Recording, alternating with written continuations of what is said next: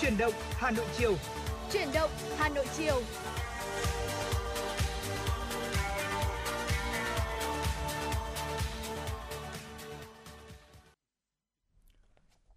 Thưa quý vị và các bạn, chúng ta cùng gặp lại nhau trong chương trình chuyển động Hà Nội chiều trên ờ, kênh tin tức Hà Nội 96 MHz và đồng hành cùng với quý vị ngày hôm nay là Phương Nga cùng với Trọng Khương. Thưa quý vị, chương trình của chúng tôi thì như thường lệ sẽ có hai kênh tương tác quen thuộc quý vị đừng quên nhé. Đó là số đường dây nóng 024 3773 6688 cùng với lại uh, trang fanpage chính thức của chương trình đó là chuyển động Hà Nội FM96 ở trên uh, Facebook thưa quý vị. Nếu như mà có bất kỳ một thông tin uh, thú vị nào mà quý vị uh, quan tâm cũng như là muốn chia sẻ thêm với các lại với lại các quý vị thính giả khác uh, và chúng tôi thì sẽ trở thành à, cầu nối giúp cho quý vị à, nên là quý vị có thể tương tác qua hai kênh thông tin vừa rồi để chúng tôi sẽ lan tỏa thêm những thông tin đó tới quý vị thính giả khác ạ. Chắc chắn rồi. Và thưa quý vị, à, chúng tôi cũng sẽ cố gắng ngày càng hoàn thiện chương trình hơn để có thể phục vụ được những uh, nhu cầu cũng như là đáp ứng được những yêu cầu của quý vị. Uh, còn bây giờ mở đầu cho khung giờ của chuyển động Hà Nội chiều. Xin mời quý vị cùng Trọng Khương và Phương Nga đến với một số thông tin đáng chú ý mà phóng viên của chương trình mới cập nhật. Văn phòng Chính phủ đã ban hành thông báo kết luận của Thủ tướng Chính phủ Phạm Minh Chính tại buổi làm việc với Liên hiệp các hội văn học nghệ thuật Việt Nam Thông báo có nêu rõ, Đại hội 13 của Đảng đã xác định mục tiêu phấn đấu đến năm 2025, Việt Nam là nước đang phát triển, có công nghiệp theo hướng hiện đại, vượt qua mức thu nhập trung bình thấp. Đến năm 2030 là nước đang phát triển, có công nghiệp hiện đại, thu nhập trung bình cao. Đến năm 2045 trở thành nước phát triển, thu nhập cao. Trong bối cảnh đó, giới văn học nghệ thuật nói riêng và Liên hiệp các hội văn học nghệ thuật Việt Nam cần tiếp tục phát huy truyền thống, kết quả đạt được những năm qua, ra sức khắc phục những khó khăn, thách thức bám sát tôn chỉ, mục đích, tập trung làm tốt những nhiệm vụ. Giới văn học nghệ thuật nói riêng và Liên hiệp các hội văn học nghệ thuật Việt Nam tiếp tục đoàn kết, thống nhất, phát huy mạnh mẽ trí tuệ và tinh thần dân chủ để phát triển văn học nghệ thuật, đáp ứng yêu cầu nhiệm vụ trong thời kỳ mới. Quán triệt, thực hiện tốt các nghị quyết của Đảng và tư tưởng Hồ Chí Minh về xây dựng và phát triển văn học nghệ thuật, văn hóa con người Việt Nam, đẩy mạnh giao lưu, hợp tác và hội nhập quốc tế ngày càng sâu rộng với phương châm hòa nhập nhưng không hòa tan, tiếp thu có chọn lọc tinh hoa văn hóa, văn học nghệ thuật của nhân loại, phát huy truyền thống lịch sử, văn hóa của dân tộc để sáng tạo công trình, tác phẩm có giá trị cao về tư tưởng nghệ thuật, tinh thần dân tộc để quảng bá hình ảnh văn hóa con người và nền văn học nghệ thuật cách mạng Việt Nam trên trường quốc tế, đấu tranh trước các luận điệu xuyên tạc, sai trái của các thế lực thù địch. Thưa quý vị, chuyển sang một thông tin khác, Phó Thủ tướng Chính phủ Vũ Đức Đam đã ký quyết định phê duyệt chương trình sách quốc gia giai đoạn 2022-2026 Mục tiêu của chương trình sách quốc gia là ứng dụng công nghệ số trong hoạt động xuất bản nhằm tăng cường cung cấp, phổ biến tri thức, phục vụ nâng cao dân trí, phát triển văn hóa, thực hiện các định hướng phát triển đất nước. Xuất bản mới và tái bản 500 đầu sách dưới dạng xuất bản uh, phẩm điện tử theo các thể loại sách chính trị, xã hội và văn hóa 300 đầu sách, sách thông tin đối ngoại 100 đầu sách song ngữ Việt Anh, sách thiếu niên nhi đồng 100 đầu sách, xây dựng trang tin điện tử, website và phần mềm ứng dụng trên thiết bị máy tính, điện thoại di động, app để lưu trữ và phát hành sách điện tử của chương trình sách quốc gia. Phó Thủ tướng Vũ Đức Đam giao Bộ Thông tin và Truyền thông chủ trì phối hợp với các bộ ngành, địa phương có liên quan tổ chức thực hiện các nhiệm vụ thuộc chương trình sách quốc gia, bảo đảm tiết kiệm hiệu quả, kiểm tra đánh giá tình hình thực hiện chương trình sách quốc gia, định kỳ hàng năm tổ chức sơ kết, tổng kết, đánh giá kết quả thực hiện chương trình sách quốc gia, báo cáo Thủ tướng Chính phủ, Bộ Tài chính bố trí kinh phí từ nguồn ngân sách nhà nước để thực hiện chương trình sách quốc gia theo quy định của pháp luật về ngân sách nhà nước.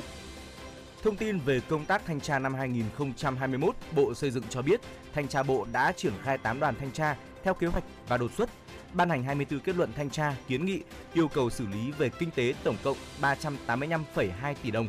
Trong số đó có 18 kết luận thanh tra công tác quản lý, sử dụng kinh phí bảo trì phần sở hữu chung nhà chung cư, buộc 12 trên 18 chủ đầu tư phải gửi tiền vào tài khoản kinh phí bảo trì theo quy định và quyết toán số liệu để chuyển trả ban quản trị nhà chung cư với tổng số kinh phí bảo trì hơn 344,96 tỷ đồng. Ngoài ra, Thanh tra Bộ Xây dựng ban hành 6 kết luận thanh tra công tác quản lý nhà nước về xây dựng và quản lý hoạt động đầu tư xây dựng, thanh tra hành chính và kết luận nội dung tố cáo. Các kết luận yêu cầu xử lý kinh tế số tiền 40,25 tỷ đồng và ban hành 7 quyết định xử phạt vi phạm hành chính số tiền 602,5 tỷ đồng. Tổng Giám đốc Bảo hiểm xã hội Việt Nam vừa ký quyết định về việc thành lập tổ công tác giả soát các vướng mắc pháp luật trong lĩnh vực quản lý của Bảo hiểm xã hội Việt Nam. Phó Tổng Giám đốc Bảo hiểm xã hội Việt Nam Đào Việt Ánh làm tổ trưởng tổ công tác. Tổ công tác có nhiệm vụ giúp ờ, Tổng Giám đốc Bảo hiểm xã hội Việt Nam chỉ đạo giả soát các vướng mắc pháp luật liên quan đến quy định tại các luật, nghị định, quyết định, thông tư liên quan đến lĩnh vực quản lý của Bảo hiểm xã hội Việt Nam, đặc biệt là các quy định tại Luật Bảo hiểm xã hội, Luật Bảo hiểm y tế, Luật việc làm, Luật thanh tra, đảm bảo đồng bộ, khả thi, phù hợp với các nghị quyết của Trung ương đồng thời báo cáo Tổng Giám đốc việc đề xuất kiến nghị cấp có thẩm quyền, phương hướng giải pháp tháo gỡ khó khăn, vướng mắc trong lĩnh vực quản lý của Bảo hiểm xã hội Việt Nam. Tổ công tác làm nhiệm vụ theo nguyên tắc tập thể, quyết định theo đa số, đề cao trách nhiệm cá nhân của từng thành viên và người đứng đầu. Các thành viên thực hiện nhiệm vụ theo chế độ kiêm nhiệm và chịu trách nhiệm về công việc được phân công theo chức năng, nhiệm vụ của đơn vị. Thưa quý vị, vừa rồi là một số những thông tin đáng quan tâm và chúng tôi sẽ tiếp tục gửi tới quý vị những nội dung cũng như những thông tin à, hấp dẫn khác ở phía sau của chương trình. Còn bây giờ thì à, Phương Nga cùng Trọng Khương xin mời quý vị chúng ta cùng thư giãn trong giây lát với một giai điệu âm nhạc nhé.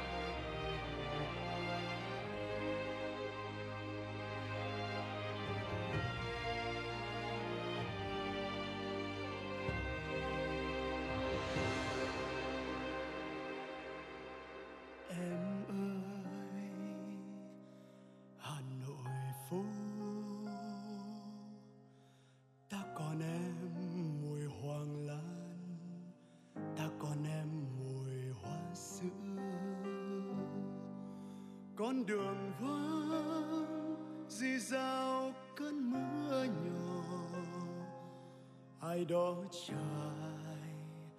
tóc xòa vai mềm. Ta còn em cây bàng mồ côi mùa đông. Ta còn em nóc phố mồ côi mùa đông. Mảnh trăng mồ côi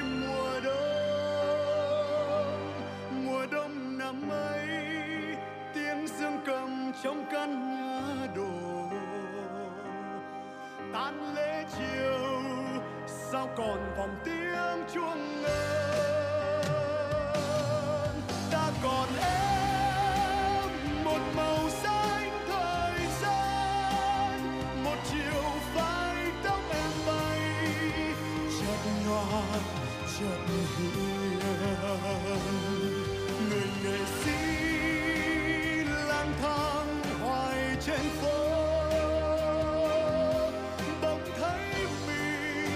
chẳng nhớ nổi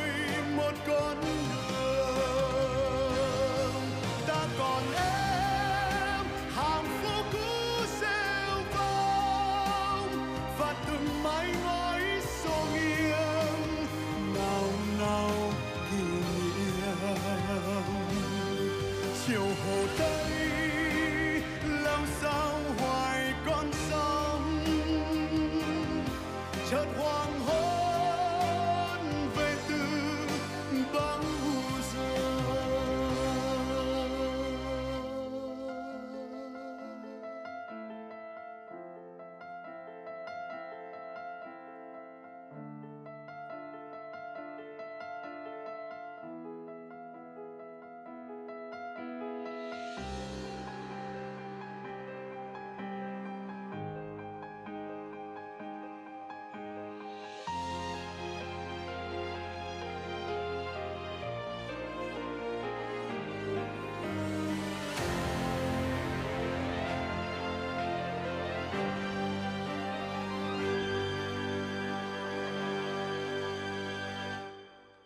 ta còn em, cây bàng mồ côi mùa đông. Ta còn em nóc phố mồ côi mùa đông, mảnh trăng mồ côi mùa đông. Mùa đông năm ấy, tiếng dương cầm trong căn nhà đổ tan lễ chiều, sao còn vòng tiếng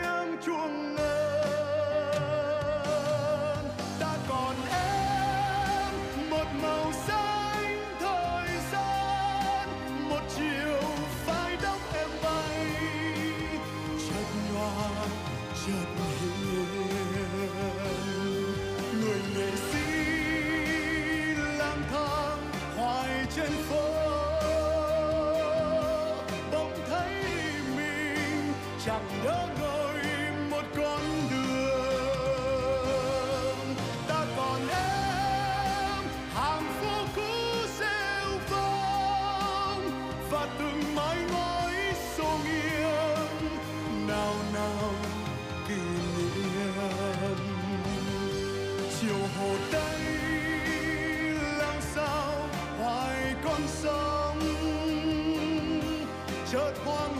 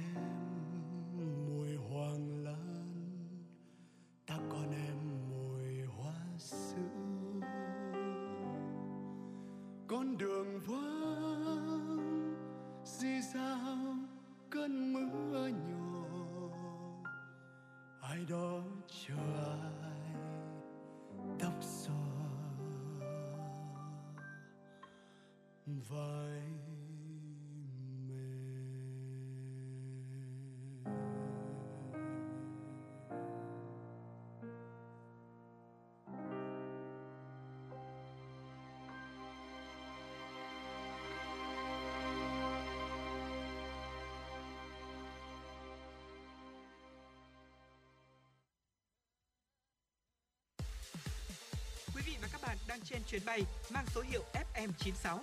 Hãy thư giãn, chúng tôi sẽ cùng bạn trên mọi cung đường. Hãy giữ sóng và tương tác với chúng tôi theo số điện thoại 024 3773 6688.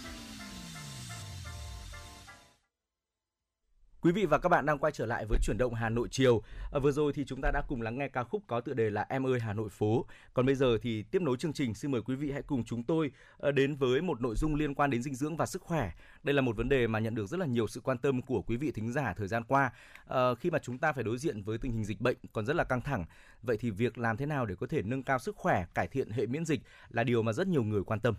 Dạ vâng ạ. Tuy nhiên thì ờ, chúng ta cũng chưa hẳn là đã đã biết được cách sử dụng những cái thực phẩm ờ, từ những loại hoa quả hay là từ những cái nguồn thực phẩm thức ăn khác như nào ờ, đưa vào cơ thể. Rõ là với cái mục đích ban đầu đó chính là giúp cho cơ thể chúng ta có thêm những nhiều những cái nguồn dinh dưỡng tích cực. Tuy nhiên nếu như mà không biết sử dụng đúng cách thì đôi khi nó lại mang đến cho chúng ta những cái hiệu quả, những cái tác hại ngược lại thưa quý vị. Và ngày hôm nay thì chúng tôi cũng sẽ chia sẻ thêm với quý vị về một cái nội dung đó chính là chúng ta sử dụng uh, nạp thêm vào cơ thể nước ép trái cây như thế nào để làm thế nào mà không ờ, bị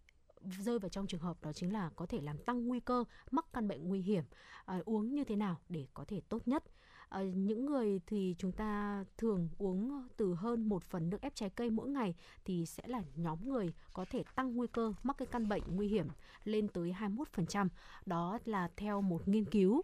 có hàng triệu người trên thế giới thì đang phải đối mặt với nguy cơ mắc bệnh tiểu đường tuyếp 2, một tình trạng bệnh tật rất là nghiêm trọng mà họ cần phải à, để ý và cũng như là quản lý các cái ờ, thói quen sử dụng thực phẩm của mình suốt cả một đời. Trong khi thì có một vài yếu tố nguy cơ gây bệnh không thể thay đổi được như là tuổi tác hay là chủng tộc thì những cái yếu tố còn lại đều có thể à, chúng ta biết trước và phòng ngừa được thưa quý vị. Vâng. À, và thưa quý vị, thông thường thì mọi người cần phải có điều chỉnh lớn đối với những thói quen hàng ngày để giảm nguy cơ mắc bệnh tiểu đường tuyếp 2. Ví dụ như là không hút thuốc lá này, hạn chế rượu bia và cả giảm cân nữa. Ờ, nhưng một điều chỉnh đơn giản nhất mà mỗi người nên chú ý trong chế độ ăn uống của mình đó là mình phải cắt giảm lượng nước ép trái cây vào mỗi buổi sáng quý vị nhé. Có một nghiên cứu đã xem xét việc tiêu thụ trái cây của hơn 187.000 nam giới và nữ giới ở Mỹ trong khoảng thời gian là gần 25 năm.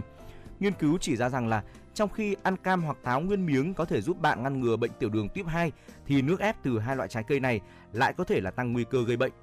Ờ, trong suốt thời gian nghiên cứu thì có 6,5% số người tham gia à, phát triển bệnh tiểu đường tuyếp 2 do béo phì.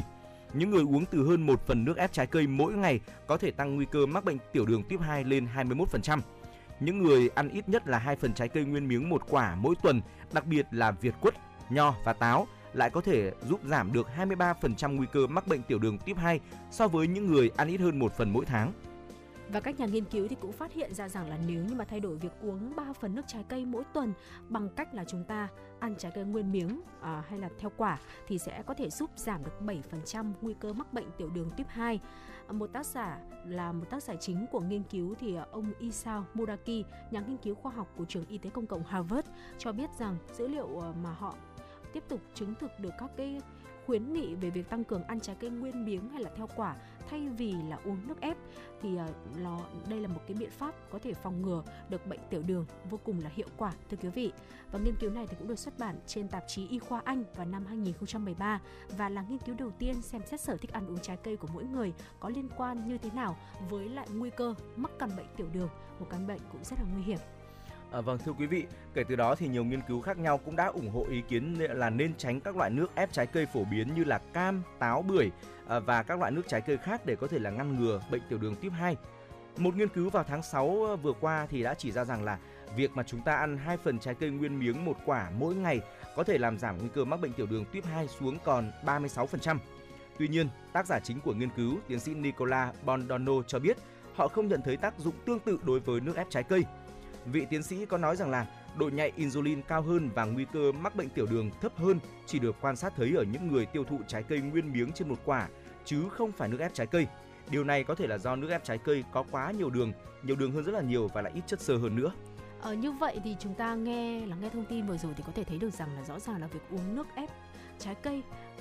lại liên quan rất là mật thiết tới việc là nguy cơ gây ra bệnh tiểu đường. Ừ. và chắc chắn là sẽ rất là nhiều người cảm thấy bối rối và không biết được rằng vậy thì chúng ta nên uống như thế nào để tốt nhất. À, theo như uh, Emma Envin một cố vấn lâm sàng cấp cao của hiệp hội tiểu đường Vương quốc Anh cho biết rằng là đường thì được tìm thấy tự nhiên trong trái cây và rau củ được gọi là fructose. Còn đường được tìm thấy trong thực phẩm từ sữa thì được gọi là lactose và đường cũng được các nhà sản xuất thực phẩm hoặc là chính chúng ta thêm vào đồ ăn thức uống khi mà tự chế biến ở nhà. Những loại đường bổ sung này được gọi là đường tự do và chúng cũng có trong nước ép trái cây nguyên chất, sinh tố, siro và mật ong. Đường thì có trong trái cây nguyên miếng và quả không góp phần làm chúng ta hấp thụ đường tự do, trong khi đường có trong nước ép trái cây thì lại có và nguyên nhân là bởi vì do nước ép trái cây đã bị loại bỏ hầu hết các chất xơ nên là rất dễ uống với lại số lượng lớn trong một khoảng thời gian ngắn. Việc là đó thì sẽ đồng nghĩa với việc là chúng ta có thể uống thêm rất là nhiều những calo, carbs và lượng đường vào cho cơ thể hơn.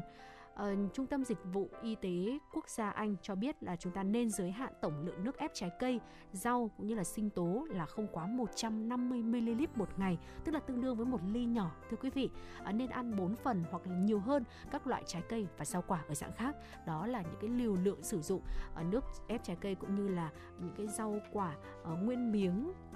được ừ. gợi ý từ các chuyên gia để chúng ta có thể uh, cân nhắc vào đó sử dụng tốt nhất cho hàng ngày. Thưa quý vị, chất xơ thì là một phần thiết yếu của chế độ ăn uống có liên quan đến việc bảo vệ cơ thể trước nguy cơ mắc bệnh tiểu đường tuyếp 2, ung thư ruột, đột quỵ và bệnh tim. Chất xơ giúp điều chỉnh việc giải phóng đường vào máu và giúp cho mọi người có cảm giác no lâu hơn. Tiến sĩ Nicola Bondono cho biết, uh, hầu hết các loại trái cây thường có chỉ số đường huyết thấp, có nghĩa là đường trong trái cây được tiêu hóa và hấp thụ vào cơ thể chậm hơn. Một chế độ ăn uống và lối sống lành mạnh bao gồm cả việc tiêu thụ trái cây nguyên miếng trên quả là một chiến lược tuyệt vời để giảm nguy cơ phát triển bệnh tiểu đường tuyếp 2 của chúng ta. Vâng thưa quý vị như vậy là uh, có lẽ là sau khi mà nghe xong những cái chia sẻ vừa rồi đến từ các chuyên gia nghiên cứu về uh, dinh dưỡng cũng như là sức khỏe thì chúng ta cũng uh, nên thử cân nhắc thay đổi những cái thói quen sử dụng thực phẩm ăn uống hàng ngày. Uh, thay vì là uống quá nhiều nước ép trái cây thì chúng ta sẽ cân đối lại sử dụng uh, mỗi ngày khoảng ly nhỏ thôi ừ. và sẽ quay trở về với lại lối ăn truyền thống đó chính là cắt nguyên miếng cũng như là ăn theo quả. Thì như thế thì chúng ta sẽ giảm bớt được đáng kể cái lượng đường nạp vào cơ thể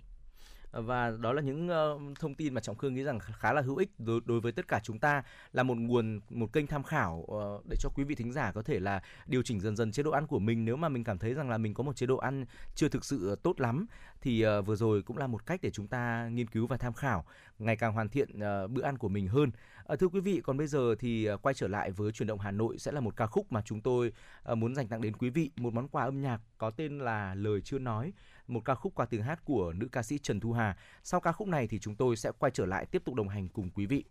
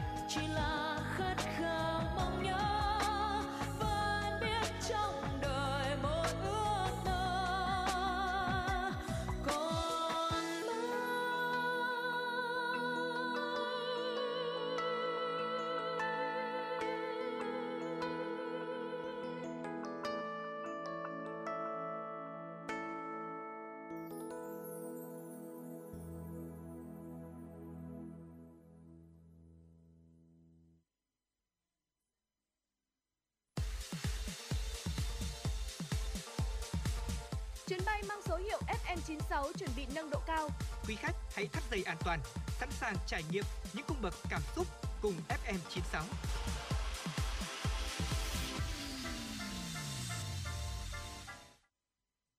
Thưa quý vị, quay trở lại với chuyển động Hà Nội chiều, hãy cùng tiếp tục dành thời gian để lắng nghe và cập nhật một số thông tin thời sự đáng chú ý mà phóng viên của chương trình mới thực hiện.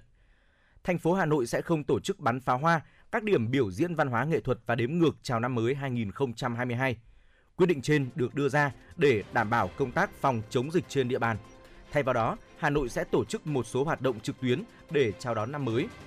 Quay trước chương trình biểu diễn nghệ thuật Rực rỡ sắc xuân phát trên đài truyền hình địa phương vào tối 31 tháng 12. Ngoài ra, Hà Nội vận động các tổ chức cá nhân trang trí chiếu sáng khu đô thị, mặt tiền trụ sở tòa nhà, khách sạn, trung tâm thương mại. Các hoạt động chào đón năm mới 2022 trên địa bàn quận Hoàn Kiếm đều bị dừng do diễn biến phức tạp của dịch Covid-19. Các hoạt động và sự kiện tập trung đông người trên địa bàn quận Hoàn Kiếm cũng sẽ bị hạn chế. Nhà hàng, dịch vụ ăn uống chỉ được phép bán mang về, đóng cửa trước 21 giờ hàng ngày.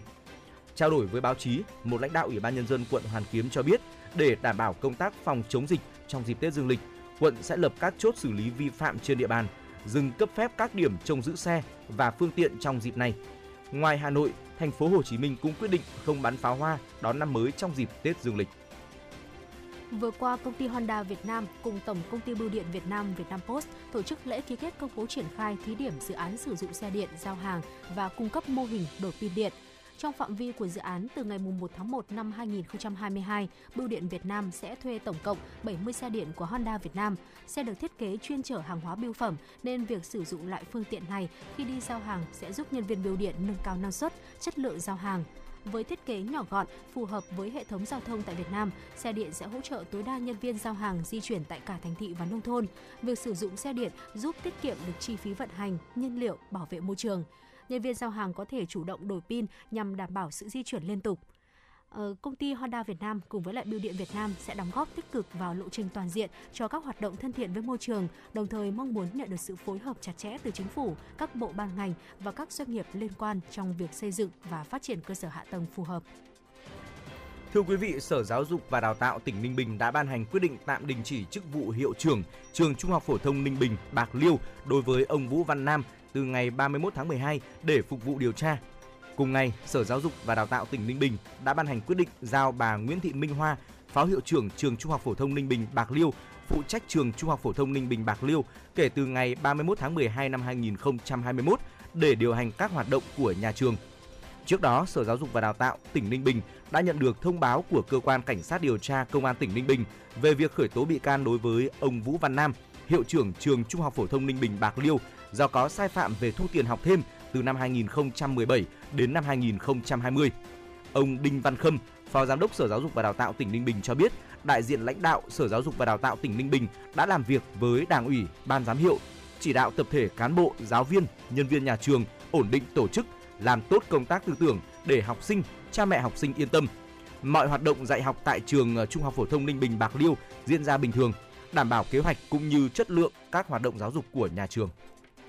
Bên cạnh vaccine dạng tiêm thì vaccine dạng uống phòng Covid-19 đang được kỳ vọng là sẽ mang lại nhiều tiện ích và hiệu quả trong phòng chống dịch thưa quý vị. Vaccine dạng uống loại vaccine virus 3 kháng nguyên có khả năng chống lại các biến thể Covid-19. Cơ chế tác động là hấp thụ qua ruột non, có khả năng chống lại axit dịch vị dạ dày. Hiện vaccine phòng COVID-19 qua đường uống Oravax đã hoàn thành giai đoạn nghiên cứu tiền lâm sàng và đang thử nghiệm lâm sàng trên động vật ở Nam Phi. Thời gian tới Việt Nam cũng sẽ tham gia thử nghiệm giai đoạn 2 và 3. Theo các chuyên gia, đây là loại vaccine được kỳ vọng sẽ mang lại nhiều tiện ích, nhất là cho phép người dùng được sử dụng tại nhà. Oravax là một trong năm loại vaccine đường uống phòng COVID-19 trên thế giới đang nghiên cứu thử nghiệm. Dự kiến trong quý 4 năm 2022, Oravax sẽ tiến hành thử nghiệm lâm sàng giai đoạn 2 và 3, cấp phép và đưa vào sử dụng sẽ hoàn thành vào năm 2023. Quý vị và các bạn thân mến, vừa rồi là một số thông tin thời sự đáng chú ý mà chúng tôi dành thời gian cập nhật và gửi đến quý vị. Ờ, sẽ có những thông tin và những nội dung đáng chú ý ở phần sau của chương trình. Ờ, còn bây giờ thì chúng tôi đã nhận được một ờ, yêu cầu âm nhạc đến từ một vị thính giả có số đuôi điện có số đuôi điện thoại là 1283. Vị thính giả, vị nữ thính giả có yêu cầu được lắng nghe ca khúc có tựa đề là Tình người Hà Nội. chúng tôi sẽ xin phép được đáp ứng ca khúc này, đáp ứng yêu cầu này của vị thính giả. xin được gửi tặng cho vị thính giả cũng như tất cả quý vị ca khúc có tựa đề Tình người Hà Nội. Sau ca khúc này thì chúng tôi sẽ quay trở lại tiếp tục đồng hành cùng quý vị.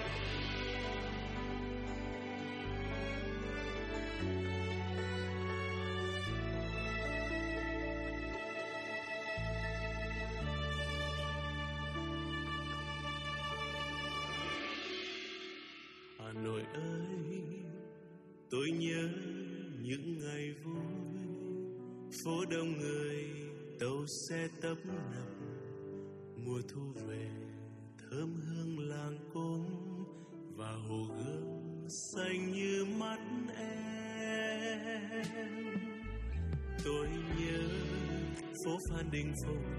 áo trắng ngần ngơ. Mùa lá bay, em có còn nhặt nắng. Phu tây hồ, đường về phố vắng. Mùa xe còn thắm mà anh xa em. Hà nội ơi, đại dịch âm thầm.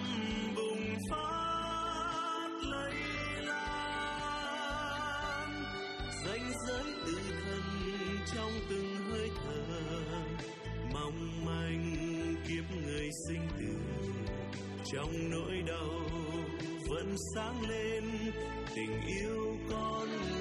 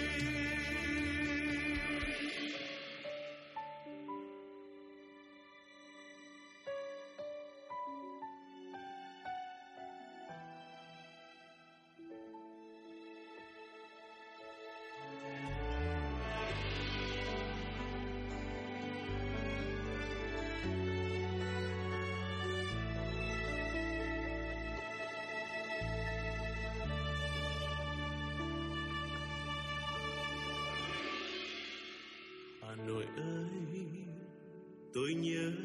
những ngày vui, phố đông người, tàu xe tấp nập, mùa thu về, thơm hương làng cốm và hồ gươm xanh như mắt em. Tôi nhớ phố Phan Đình Phùng, áo trắng ngần ngơ, mùa lá bay em có còn nhặt nắng phu tây hồ đường về phố vắng, mùa sen còn thắm mà anh xa em hà nội ơi, đại dịch âm thầm bùng phát lây lan. Ranh giới tự thân trong từng hơi thở, mong manh kiếp người sinh tử trong nỗi đau vẫn sáng lên tình yêu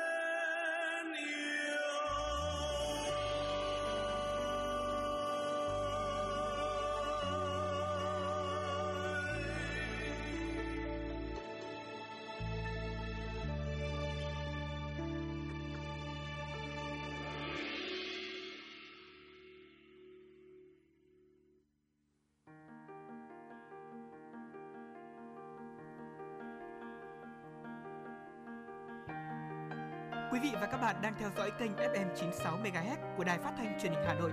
Hãy giữ sóng và tương tác với chúng tôi theo số điện thoại 024 3773 6688. FM 96 đồng hành trên mọi nẻo đường.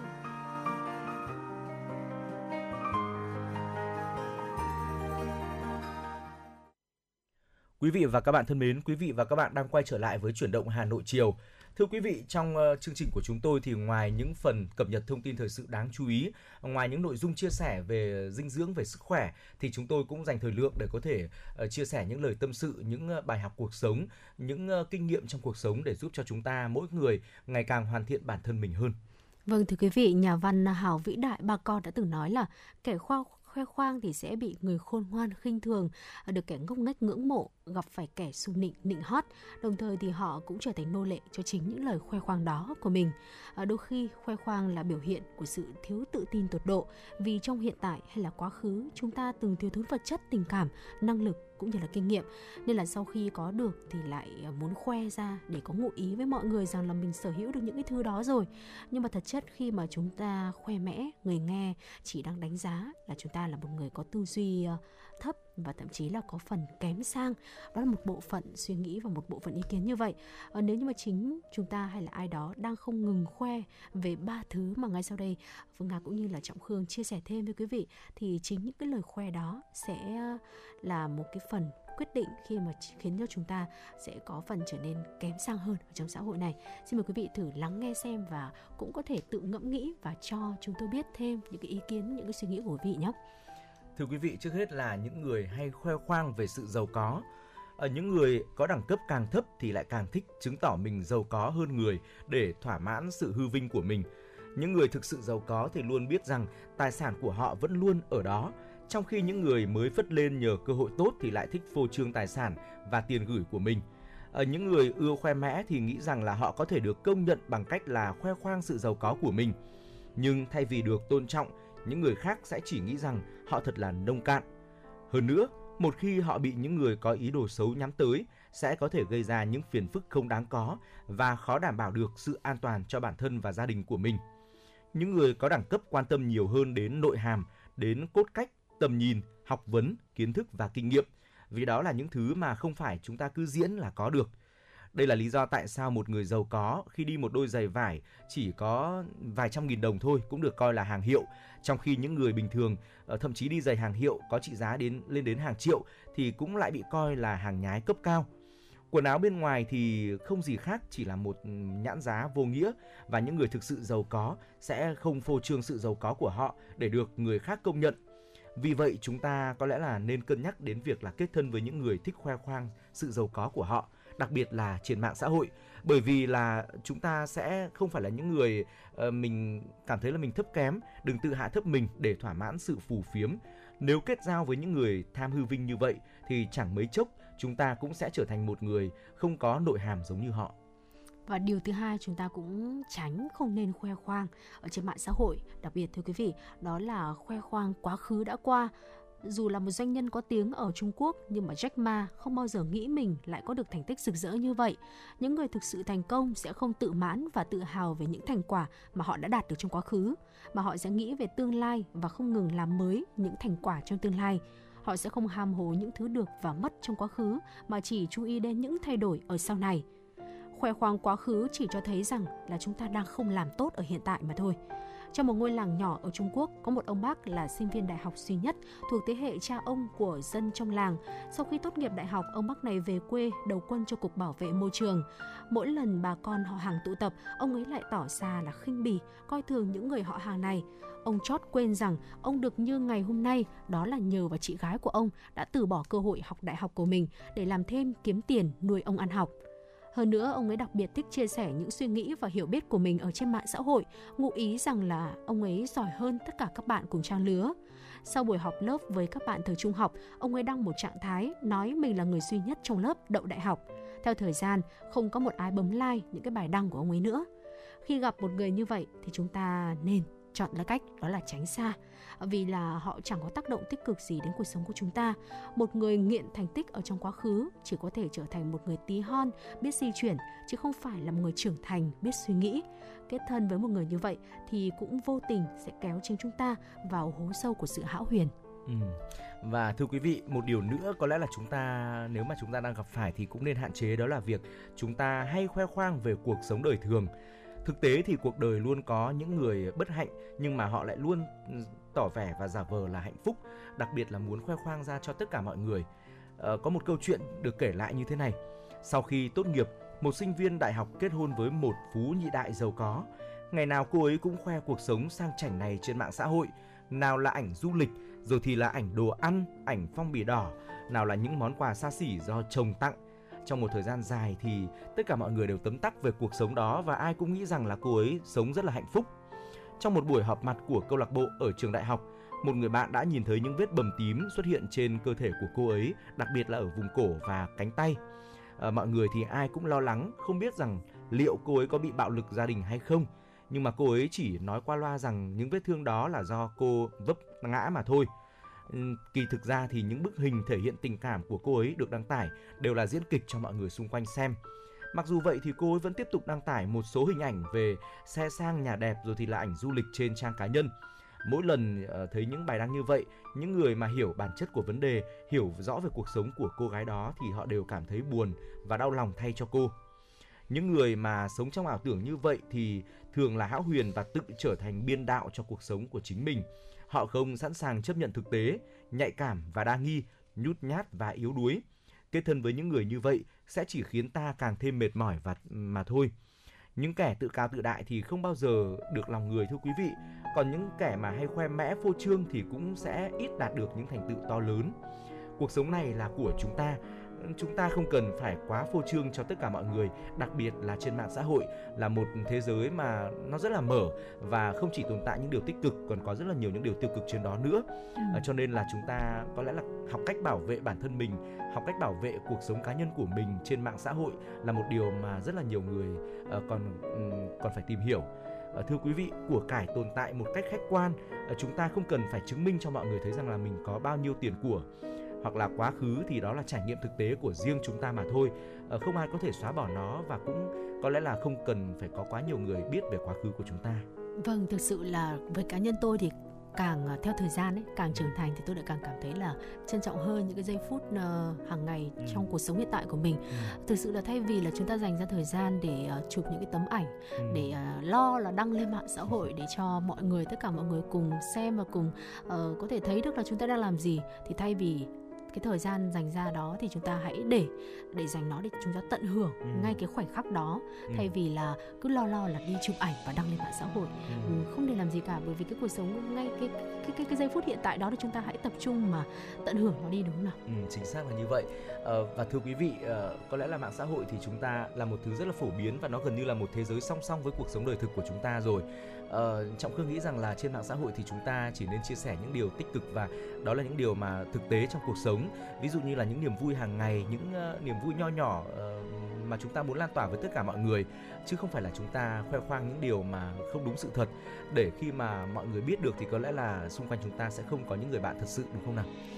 Ừ, và ngay bây giờ thì có lẽ là sẽ là thời gian dành cho âm nhạc thưa quý vị. Chúng tôi xin mời quý vị hãy cùng dành thời gian để lắng nghe ca khúc có tựa đề là Vùng trời bình yên qua tiếng hát của nữ ca sĩ Hồng Ngọc. Sau ca khúc này thì chúng tôi sẽ quay trở lại tiếp tục đồng hành với quý vị ở những nội dung đáng chú ý tiếp theo.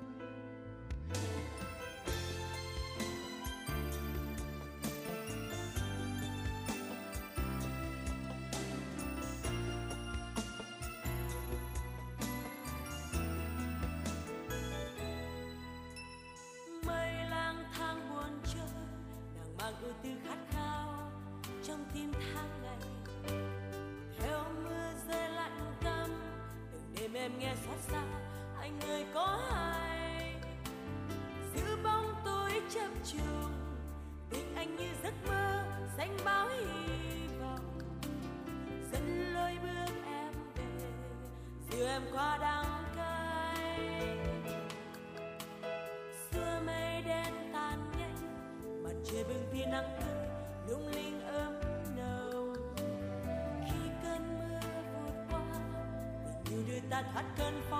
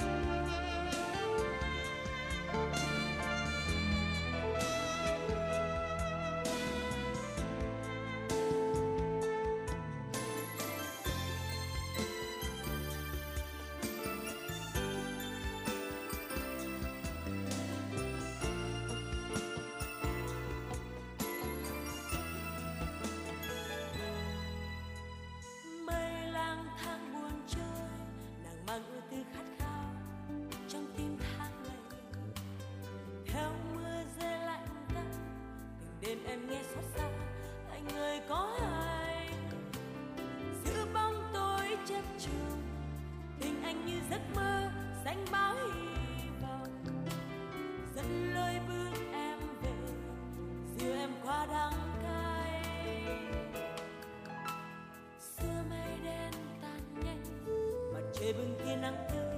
lung linh ấm nồng. Khi cơn mưa vụt qua tình như đưa ta thoát cơn phong ba, bão giông. Khuất lấp những đêm dài, mặt trời luôn chiếu soi cha em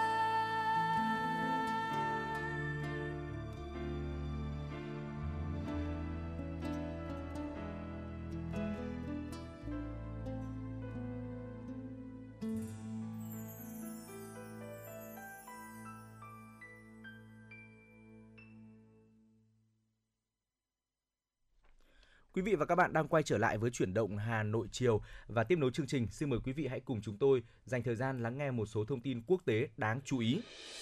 Thưa quý vị, Bộ trưởng Y tế Cuba Miranda hôm qua cho biết nước này đặt mục tiêu hoàn thành tiêm liều vaccine tăng cường cho tất cả các cá nhân đủ điều kiện trong tháng 1 năm 2022 nhằm ngăn chặn sự lây lan của biến thể Omicron của virus SARS-CoV-2.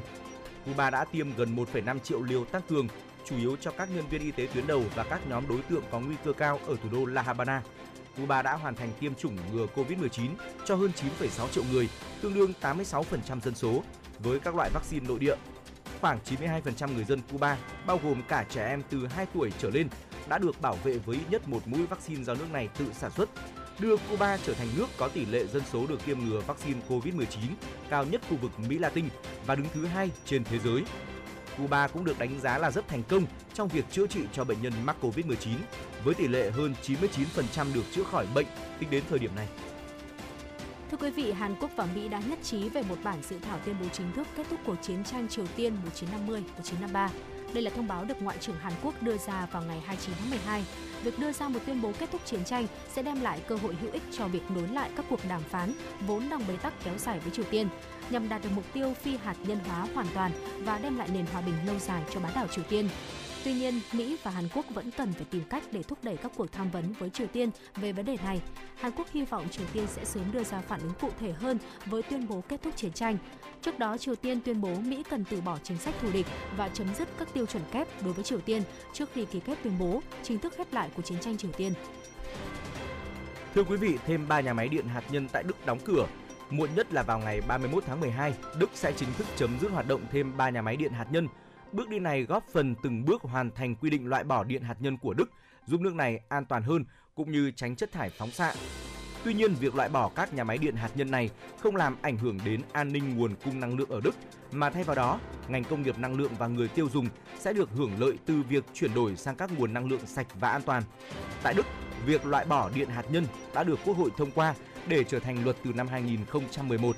Theo luật năng lượng nguyên tử, cho tới cuối năm nay, hầu hết các nhà máy điện hạt nhân sẽ dừng hoạt động. Cơ quan y tế Thái Lan cảnh báo người dân nên chuẩn bị tinh thần cho khả năng bùng phát số ca lây nhiễm COVID-19. Lời cảnh báo được đưa ra sau khi mà ổ dịch Omicron đầu tiên của nước này được coi là một sự cố siêu lây nhiễm khi đã lây ra cho hàng trăm người và lan sang 11 tỉnh khác. Bộ Y tế Thái Lan đã đưa ra kịch bản vào tháng 3 năm sau, số ca lây nhiễm COVID-19 mỗi ngày có thể lên tới 30.000 trường hợp và 160 ca tử vong nếu không nhanh chóng triển khai các biện pháp xét nghiệm, tiêm chủng cũng như là thực hiện giãn cách xã hội. Nếu các biện pháp hạn chế được thắt chặt, số ca lây nhiễm mỗi ngày có thể sẽ chỉ đạt đỉnh là 14.000 ca trong tháng 2 tới, còn số ca tử vong ở mức dưới 60. Bộ Y tế nước này đang xem xét việc đề nghị chính phủ yêu cầu các nhân viên làm việc tại nhà sau kỳ nghỉ năm mới năm 2022. Thưa quý vị, theo phân tích của một bệnh viện ở Nhật Bản, việc tiêm mũi tăng cường bằng vaccine Pfizer giúp tăng lượng kháng thể chống nCoV lên 45 lần so với mức trước khi tiêm. Tờ Nikkei Asia ngày 30 tháng 12 dẫn lời Nojomu Iwashiro, thành viên trong ban lãnh đạo Bệnh viện Quốc gia Hakodate cho biết, chúng tôi có thể xác nhận rằng liều thứ ba làm tăng mức độ kháng thể.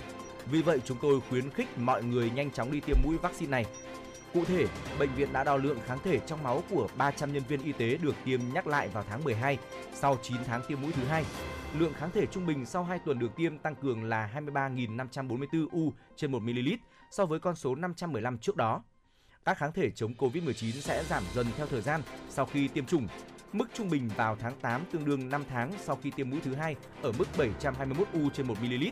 Bệnh viện cũng khảo sát 308 người khác về 7 tác dụng phụ do tiêm nhắc lại, chẳng hạn đau nhức tại vết tiêm. Chỉ khoảng 6 đến 25% số người được hỏi cho biết có các tác dụng phụ nghiêm trọng hơn so với thời điểm sau khi tiêm liều thứ hai.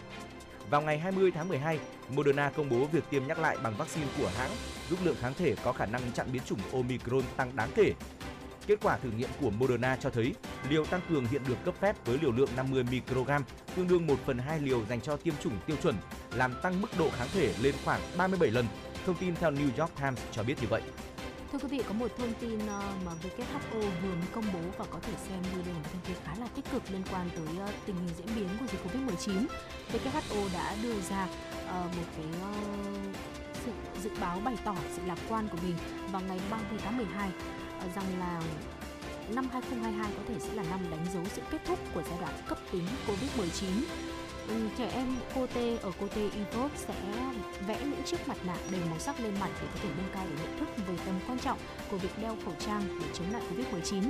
và Tổng Giám đốc WHO Tedros Ghebreyesus nhắc lại rằng cách đây 2 năm khi mà chúng ta tụ tập để ăn mừng giao thừa năm mới thì một mối đe dọa toàn cầu đã xuất hiện. Và kể từ đó thì 1,8 triệu ca tử vong do Covid-19 đã được ghi nhận vào năm 2020 và 3,5 triệu vào năm 2021 nhưng con số thực tế thì cao hơn nhiều. Ngoài ra thì còn có hàng triệu người phải đối phó với những hậu quả lâu dài mà coronavirus đã gây ra. Hiện nay các biến thể Delta và Omicron đang khiến cho số ca mắc COVID-19 mới tăng kỷ lục, dẫn đến số ca nhập viện và tử vong cũng tăng đột biến. Ông Teros bày tỏ sự lo ngại rằng là biến thể Omicron khiến cho dịch bệnh dễ lây truyền, song hành cùng lúc với biến thể Delta và có thể đang dẫn đến một cơn sóng thần ca COVID-19 mới.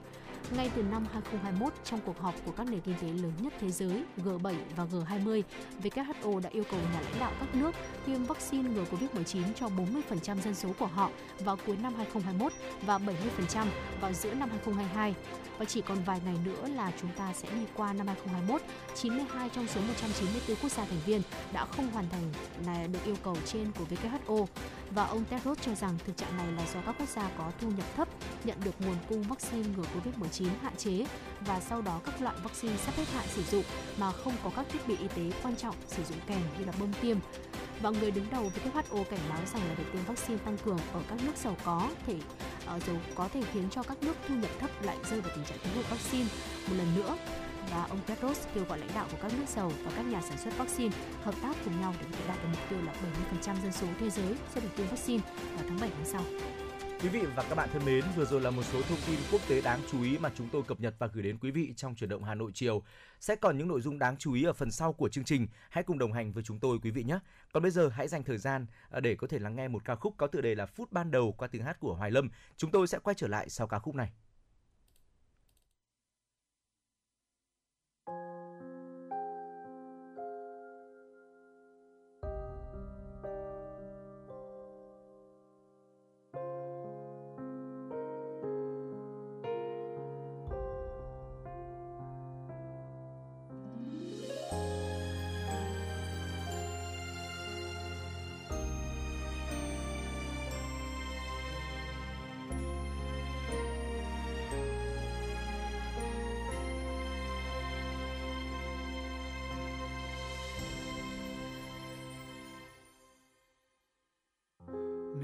Tiếc tan trong bao tiếc nuối để yêu thương xa thật xa. Nếu nỗi nhớ tan trong quên buốt xa và thời gian sẽ qua. Cố giữ lấy dù chỉ là nước mắt để ngày mai được khóc dấu muộn màng. Và giữ lấy dù chỉ là những nỗi xót xa mơ hoài niệm rơi trong nỗi buồn hay là ta trong lỡ làng? Cuộc đời như con nước cuốn trôi sạt về đâu? Về đâu? Đừng để những ký ức là tiếc nuối. Đừng để yêu thương này xa khuất chân trời. Đừng để ta tan trong con sóng buốt xa cô giữa muôn trùng quên lãng, dù cho tháng năm kia đổi thay, dù cho bao mong manh mãi nơi này, dù nỗi đau theo muôn ngàn kiếp sau, ta vẫn yêu một lần và mãi mãi, này người yêu hãy xin tan trong vòng tay, giữ chặt nhau cho yêu dấu đông đầy, nếu thời gian dừng lại nơi đây. Cho mình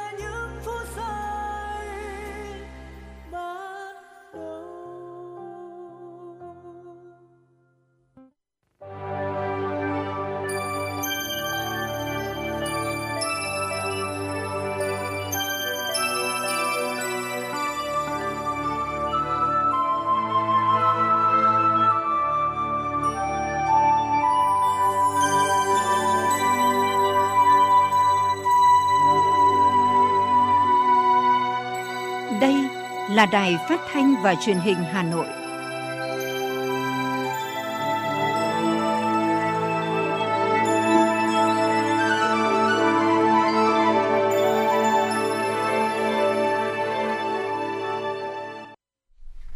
Quý vị và các bạn thân mến, bây giờ là khung giờ dành cho chuyển động Hà Nội chiều từ 17 giờ đến 18 giờ và chương trình của chúng tôi được phát sóng trực tiếp trên kênh FM tin tức Hà Nội tần số 96 MHz của Đài Phát thanh và Truyền hình Hà Nội, đồng thời cũng được phát trực tuyến trên trang web hanoitv.vn. Thưa quý vị, nếu như mà có bỏ lỡ khung giờ phát sóng này thì quý vị và các bạn cũng có thể nghe lại trên trang hà nội tv.vn. Và bây giờ thì quý vị thính giả hãy cố định tần sóng cùng với Phương Hà và Trọng Khương để à, khám phá tiếp những thông tin hấp dẫn trong chương trình. Thưa quý vị, ngày 29 tháng 12, Ủy ban Pháp luật của Quốc hội đã tổ chức phiên họp toàn thể lần thứ ba theo hình thức trực tiếp kết hợp trực tuyến. Phiên họp nhằm chuẩn bị nội dung của kỳ họp bất thường sắp tới, thẩm tra nội dung sửa đổi, bổ sung khoản 1 điều 23 Luật Nhà ở quy định một trong các hình thức sử dụng đất để thực hiện dự án đầu tư xây dựng nhà ở thương mại là có quyền sử dụng đất ở hợp pháp và các loại đất khác được cơ quan nhà nước có thẩm quyền cho phép chuyển mục đích sử dụng đất sang làm đất ở. Quy định này nhằm tháo gỡ khó khăn cho nhà đầu tư thực hiện dự án đầu tư xây dựng nhà ở thương mại có quỹ đất hỗn hợp gồm nhiều loại đất mà không phải chỉ là đất ở. Các đại biểu đề nghị chính phủ đánh giá kỹ tác động, lấy ý kiến của các đối tượng chịu sự tác động chính sách, nhất là chính quyền địa phương, doanh nghiệp bất động sản, đảm bảo hài hòa lợi ích của các bên, tạo điều kiện thuận lợi trong quản lý nhà nước về đất đai, tránh phát sinh khiếu nại, tố cáo trong lĩnh vực này. Đối với đề nghị của chính phủ về việc đưa dự thảo nghị quyết về thí điểm tổ chức lao động hướng nghiệp, dạy nghề cho phạm nhân ngoài trại giam vào chương trình xây dựng luật, pháp lệnh năm 2022, đại biểu đề nghị cần làm rõ tính tương thích của dự thảo nghị quyết với các quy định của pháp luật về lao động, các công ước của Tổ chức Lao động Quốc tế và cần đánh giá tác động đầy đủ hơn về nguồn lực dự kiến để thực hiện thí điểm mô hình này. Thưa quý vị, theo dự kiến chương trình kỳ họp bất thường lần thứ nhất, Quốc hội khóa 15 sẽ khai mạc vào ngày 4 tháng 1 năm 2022. Tại kỳ họp này, Quốc hội sẽ họp trực tuyến cả kỳ qua cầu truyền hình từ nhà Quốc hội, gồm cả đoàn Hà Nội tới 62 đoàn đại biểu Quốc hội tại các tỉnh, thành phố trực thuộc Trung ương. Sau phiên chủ bị để thông qua chương trình kỳ họp, 9 giờ sáng ngày 4 tháng 12 sẽ khai mạc kỳ họp bất thường được phát thanh truyền hình trực tiếp để cử tri và nhân dân cả nước theo dõi. Tại kỳ họp này, Quốc hội sẽ xem xét 4 nội dung quan trọng do chính phủ trình, đó là dự thảo nghị quyết về chính sách tài khóa tiền tệ, hỗ trợ triển khai chương trình phục hồi và phát triển kinh tế xã hội, chủ trương đầu tư dự án xây dựng công trình đường bộ cao tốc Bắc Nam phía Đông giai đoạn 2021-2025, Quốc hội xem xét dự án luật sửa đổi, bổ sung một số điều của luật đầu tư công, luật đầu tư theo phương thức đối tác công tư, luật đầu tư, luật đấu thầu, luật điện lực, luật doanh nghiệp, luật thuế tiêu thụ đặc biệt và luật thi hành án dân sự và dự thảo nghị quyết thí điểm một số cơ chế, chính sách đặc thù phát triển thành phố Cần Thơ. Các đại biểu sẽ thảo luận ở tổ và thảo luận trực tuyến về các nội dung này trước khi biểu quyết thông qua tại phiên bế mạc diễn ra vào ngày 11 tháng 1 năm 2022.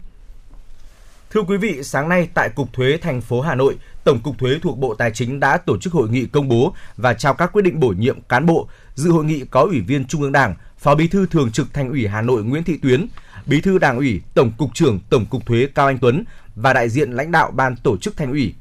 Tại hội nghị, Phó cục trưởng Cục Thuế thành phố Hà Nội Viên Viết Hùng đã công bố các quyết định bổ nhiệm công chức giữ chức vụ lãnh đạo Tổng cục Thuế theo các quyết định số 1979 QĐ-TCT 1986 QĐ-TCT, 1988 QĐ-TCT ngày 29 tháng 12 năm 2021, Tổng cục Thuế quyết định bổ nhiệm có thời hạn ông Nguyễn Hồng Thái, sinh năm 1969, Phó cục trưởng Cục Thuế tỉnh Vĩnh Phúc, ông Nguyễn Anh Dũng, sinh năm 1967, Chi cục trưởng Chi cục Thuế quận Hai Bà Trưng, Cục Thuế thành phố Hà Nội. Và ông Nguyễn Hữu Hùng, sinh năm 1971, trưởng phòng tổ chức cán bộ thuộc Cục Thuế thành phố Hà Nội, giữ chức vụ Phó cục trưởng Cục Thuế thành phố Hà Nội. Thưa quý vị, sáng nay tại Hà Nội đã khai mạc Đại hội đại biểu toàn quốc lần thứ 11 Hội Nhà báo Việt Nam nhiệm kỳ 2020-2025 hơn 500 đại biểu thay mặt cho hơn 27.000 hội viên, nhà báo thuộc 63 hội nhà báo tỉnh thành phố, 19 liên tri hội và hơn 200 tri hội trực thuộc. Đại diện ý chí, nguyện vọng, tình cảm và quyết tâm của hội viên cả nước gửi về đại hội nhằm xây dựng hội và nền báo chí cách mạng Việt Nam ngày càng phát triển, Chủ tịch Hội Nhà báo Việt Nam cho biết, đại hội sẽ đánh giá kiểm điểm việc thực hiện nghị quyết đại hội lần thứ 10 Hội Nhà báo Việt Nam, kiểm điểm đánh giá việc thực hiện những chủ trương, nhiệm vụ về công tác báo chí nêu trong nghị quyết đại hội lần thứ 12 của Đảng, 15 năm thực hiện chỉ thị 37 của Ban Bí thư Trung ương Đảng khóa 9 về nâng cao vai trò, chất lượng hoạt động của Hội Nhà báo Việt Nam trong thời kỳ mới, triển khai thực hiện chỉ thị số 43 ngày 8 tháng 4 năm 2020 của Ban Bí thư về tăng cường sự lãnh đạo của Đảng đối với hoạt động của Hội Nhà báo Việt Nam trong tình hình mới. đại hội sẽ tập trung thảo luận, xây dựng, hoàn thiện báo cáo chính trị của ban chấp hành, thảo luận sửa đổi, bổ sung và thông qua điều lệ hội và các văn kiện quan trọng khác trình đại hội đại hội sẽ tiến hành nhiệm vụ hết sức quan trọng là bầu Ban chấp hành Hội Nhà báo Việt Nam khóa 11, nhiệm kỳ 2020-2025, gồm những nhà báo có phẩm chất và năng lực, có uy tín và điều kiện, cũng như là tâm huyết để lãnh đạo các mặt công tác của hội trong nhiệm kỳ tới. Thay mặt Đảng, đoàn và Ban Thường vụ, Chủ tịch Hội Nhà báo Việt Nam Lê Quốc Minh đề nghị các đại biểu phát huy dân chủ, đi đôi với nêu cao tinh thần trách nhiệm, kỷ cương, kỷ luật trong thảo luận, trong bầu cử tại đại hội – những nội dung thảo luận tại đại hội và những nhiệm vụ, giải pháp do đại hội đề ra sẽ có ý nghĩa thiết thực, góp phần thúc đẩy nền báo chí cách mạng Việt Nam phát triển theo hướng hiện đại, chuyên nghiệp, nhân văn, chủ động hội nhập với báo chí khu vực và thế giới, tiếp thu có chọn lọc tinh hoa văn hóa thế giới phù hợp với văn hóa dân tộc Việt Nam. Thưa quý vị, sáng nay, Đảng ủy khối các trường đại học cao đẳng Hà Nội tổ chức hội nghị tổng kết công tác xây dựng Đảng năm 2021 và triển khai nhiệm vụ trọng tâm năm 2022 sơ kết 5 năm thực hiện chỉ thị 05 ngày 15 tháng 5 năm 2016 của Bộ Chính trị về đẩy mạnh học tập và làm theo tư tưởng, đạo đức, phong cách Hồ Chí Minh. Phát biểu tại hội nghị, Bí thư Đảng ủy khối các trường đại học cao đẳng Hà Nội Nguyễn Thanh Sơn cho biết, trong năm 2021, dù gặp nhiều khó khăn do đại dịch COVID-19, song toàn Đảng bộ đã phát huy tinh thần đoàn kết trách nhiệm, chủ động tập trung triển khai bảo đảm các nội dung nhiệm vụ trong chương trình, kế hoạch công tác năm 2021 Năm 2021 cũng là năm thứ hai bị ảnh hưởng nặng nề bởi đại dịch COVID-19. Song cấp ủy các tổ chức cơ sở đảng trực thuộc đảng bộ khối đã chỉ đạo triển khai các hoạt động chuyên môn liên quan đến sự phát triển của nhà trường, bồi dưỡng giảng viên, đổi mới phương pháp dạy học tiếp tục được triển khai đúng tiến độ. Cùng với đó, các nhà trường đã đẩy mạnh ứng dụng công nghệ thông tin trong công tác tuyển sinh, dạy học trực tuyến để thích ứng linh hoạt với tình hình dịch COVID-19. Bên cạnh đó, công tác nghiên cứu khoa học, và hợp tác quốc tế tiếp tục được đẩy mạnh trong cán bộ, giảng viên, học viên, sinh viên và đã thu được hàng trăm đề tài cấp nhà nước, bộ, ngành và tỉnh, thành phố.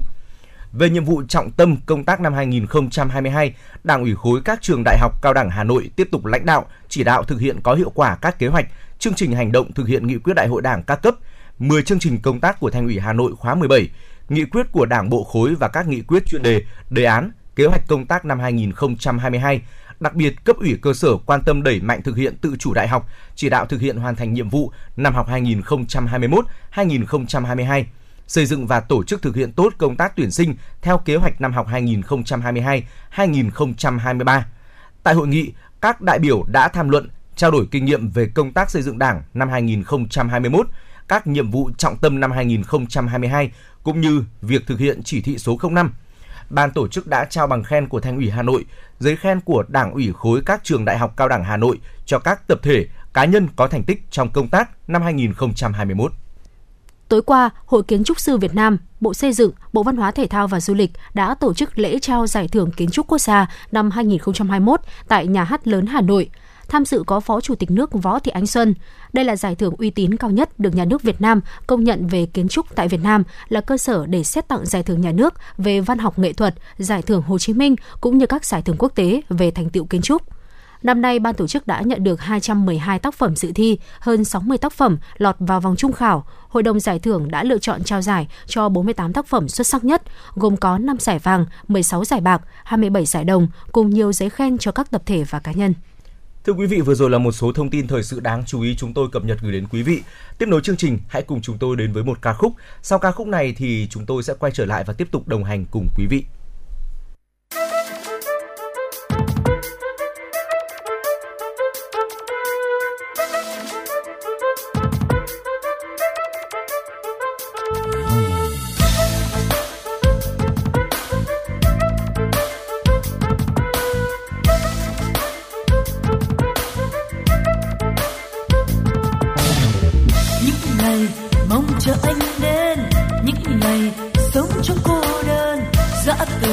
Bao lời ân ái, quay về đi hỡi người. Tiếc gì, những lời gian dối chỉ làm nát tan tim tôi. Chút tình thôi đừng lưu luyến, mong chờ chi mãi mãi. Ngày anh đi trong em mất đi nụ cười, bao nụ cười. Dòng lệ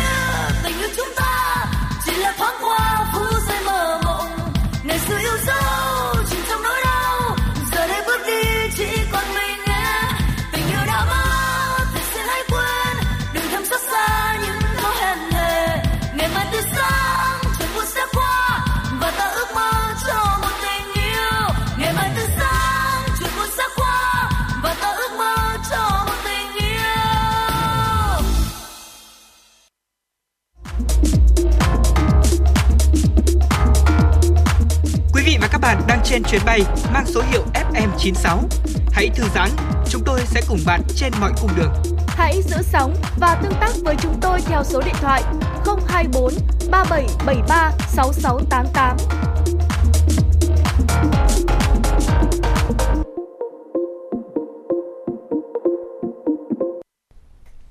Thưa quý vị, tiếp tục chương trình chuyển động Hà Nội chiều hãy cùng với Phương Hà và Trọng Khương à, tiếp tục với những nội dung hấp dẫn tiếp theo ngay sau đây. À, thưa quý vị và các bạn, trước tình hình mới thì công tác phòng chống dịch bệnh COVID-19 đang được các địa phương thực hiện rất là quyết liệt. Xin mời quý vị chúng ta cùng lắng nghe nội dung phóng sự triển khai nhiều biện pháp kiểm soát phòng chống dịch COVID-19. Thưa quý vị và các bạn, tình hình dịch bệnh đang diễn biến rất phức tạp trên địa bàn thủ đô với nhiều ngày số ca mắc đều vượt ngưỡng 1.000 ca được ghi nhận. Nhằm chủ động ứng phó, nhiều quận phường đã triển khai các biện pháp mạnh để kiểm soát sự lây lan của dịch bệnh trong cộng đồng. Tại huyện Thường Tín, nhằm tăng cường công tác phòng chống dịch trong điều kiện diễn biến mới, huyện đã chỉ đạo sự vào cuộc của cả hệ thống chính trị. Trong đó tập trung đẩy mạnh công tác tuyên truyền, phân công tổ COVID-19 cộng đồng, đi từng ngõ, gõ từng nhà, ra từng đối tượng, lập danh sách người trên 50 tuổi, người có bệnh lý nền và các trường hợp chưa tiêm vaccine phòng COVID-19 để quản lý tiêm, hỗ trợ tiếp cận dịch vụ y tế sớm, điều trị kịp thời. Ông Nguyễn Trí Tình, Bí thư Đảng ủy xã Văn Bình, huyện Thường Tín cho biết. cái việc công tác phòng chống dịch thì ngoài cái việc triển khai hàng tháng của chỉ đạo triển khai của của, của, của đảng ủy. Thì ủy ban dân là hàng tuần giao ban quán triệt rất sâu về việc vấn đề phòng chống dịch tất cả các cái quy trình về phòng chống dịch là ủy ban xã cũng đã chỉ đạo rất là quyết liệt. Từ công tác ờ, bám sát tình hình chỉ đạo các thôn đội ra soát các đối tượng rồi tập trung truy vết và cũng là làm tốt cái công tác ờ, giả soát rồi phối hợp cùng với trung tâm y tế huyện. Để kịp thời triển khai các biện pháp an toàn, linh hoạt và kiểm soát hiệu quả dịch COVID-19 trên địa bàn quận, ngăn chặn dịch bệnh lây lan, Ủy ban nhân dân quận Hai Bà Trưng yêu cầu các phòng ban, đơn vị thuộc quận, Ủy ban nhân dân 18 phường và các cơ quan đơn vị, đoàn thể, tổ chức người dân thực hiện nghiêm các biện pháp hành chính tương ứng cấp độ 3 từ 12 giờ ngày 19 tháng 12. Ghi nhận thực tế tại các điểm vui chơi công cộng trên địa bàn và quanh hồ Thiền Quang, lực lượng công an đã trang dây, lập hàng rào mềm yêu cầu người dân không tập trung đông người. Xe chuyên dụng công an phường cũng tỏa đi khắp ngõ phố, thực hiện công tác tuyên truyền. Ông Nguyễn Văn Hoàng, quận Hai Bà Trưng chia sẻ cũng tuân thủ chấp hành mà chỉ bán mang về. Trước đây thì em cũng mang về với lại bán trên những cái app ứng dụng. Trong đợt giãn cách vừa rồi thì, thì tận bây giờ thì em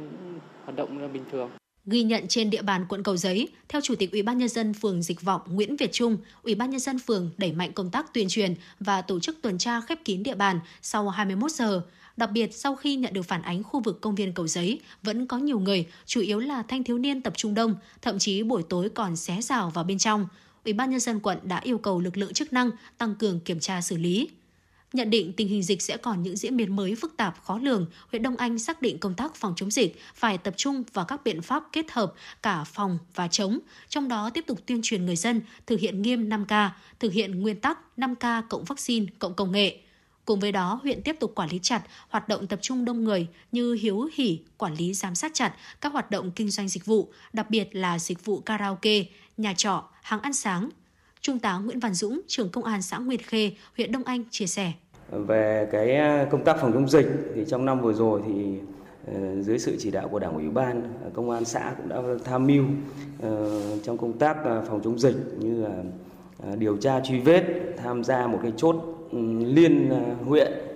ba chốt liên xã và 53 cái chốt à, của của của thôn thì chúng tôi cũng đã đã hoàn thành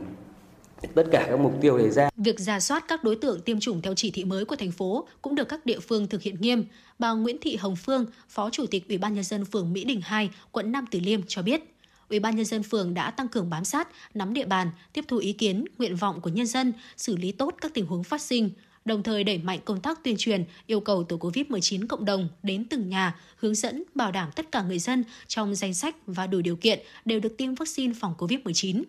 và cho đến thời điểm này thì với cái công tác là gọi là giám sát các trường hợp cách ly tại nhà dù là F1 cách ly tại nhà mà có đủ điều kiện thì ờ, trách nhiệm của tổ dân phố như tổ covid cộng đồng và cuộc cũng tương đối là tích cực bởi vì chính các bác mới là cái người để giám sát giúp cho ban chỉ đạo cũng như là sở chỉ huy của phường về thực tế mà nói thì ờ, lực lượng của sở chỉ huy cũng như là cán bộ của phường cũng rất là hạn chế. Do đó mà cái cần sự vào cuộc tích cực của tổ dân phố như tổ covid. Thì tổ covid đây thì trong những khu dân cư truyền thống thì, thì các bác có thể là trong các cái chi hội đoàn thể. Rồi là đối với các khu vực mà tòa chung cư thì là cũng có thể là người tham gia trong ban quản trị ở ban quản lý tòa nhà là họ cũng có thể tham gia trong cái tổ covid đó thì họ sẽ giám sát giúp cho cho phường đối với những trường hợp là F2 cách ly tại nhà rồi là F1 mà đủ điều kiện cách ly tại nhà thì họ có thể giám sát. Và ngoài ra thì đối với tổ covid cộng đồng là họ cũng có những công tác hỗ trợ về hậu cần. Ví dụ như là những cái trường hợp mà gia đình cách ly ở nhà gần như là cũng không có có cái sự hỗ trợ từ bên ngoài ấy, thì họ sẽ phải nhờ các cái thành viên đó thành viên tổ covid mua hộ các cái đồ dùng hoặc là những cái đồ về nhu yếu phẩm. Đấy để chuyển đến đến đến cho họ đấy về công tác là hỗ trợ về để đảm bảo an sinh cho những trường hợp mà đang thực hiện cách ly Những ngày qua, các cấp hội phụ nữ huyện Thanh Oai cũng tổ chức các buổi tuyên truyền lưu động về phòng chống dịch COVID-19. Bên cạnh đó, hội phát huy vai trò của mạng xã hội để tuyên truyền. Một số hội viên hội phụ nữ xã, thị trấn còn làm hàng nghìn tấm chắn giọt bắn tặng lực lượng tuyến đầu phòng dịch, tặng quà, suất ăn, nhu yếu phẩm, trang thiết bị phòng chống dịch cho điểm trực chốt, các hộ gia đình trong khu vực cách ly điều trị. Bà Nguyễn Thị Mai, Chủ tịch Hội Liên hiệp Phụ nữ huyện Thanh Oai cho biết. Năm 2021 này thì cái ảnh hưởng dịch nói chung của thành phố Hà Nội và của Thanh Oai thì hội phụ nữ cũng đã tổ chức ờ, tuyên truyền theo định hướng của cấp ủy. À, Thứ nhất là tuyên truyền trực tiếp, cái thứ hai là tổ chức rất là nhiều các cái ờ, cuộc tuyên truyền à, lưu động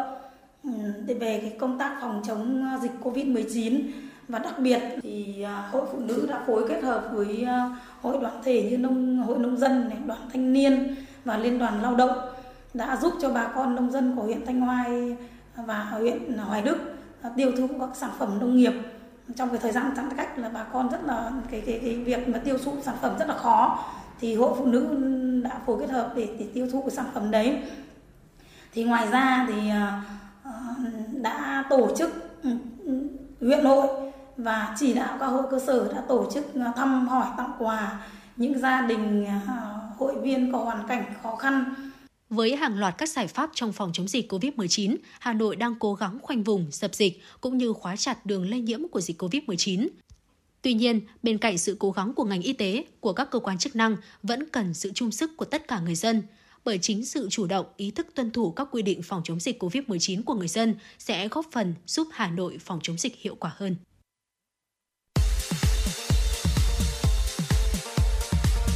Chuyến bay mang số hiệu FM96 chuẩn bị nâng độ cao. Quý khách hãy thắt dây an toàn, sẵn sàng trải nghiệm những cung bậc cảm xúc cùng FM96.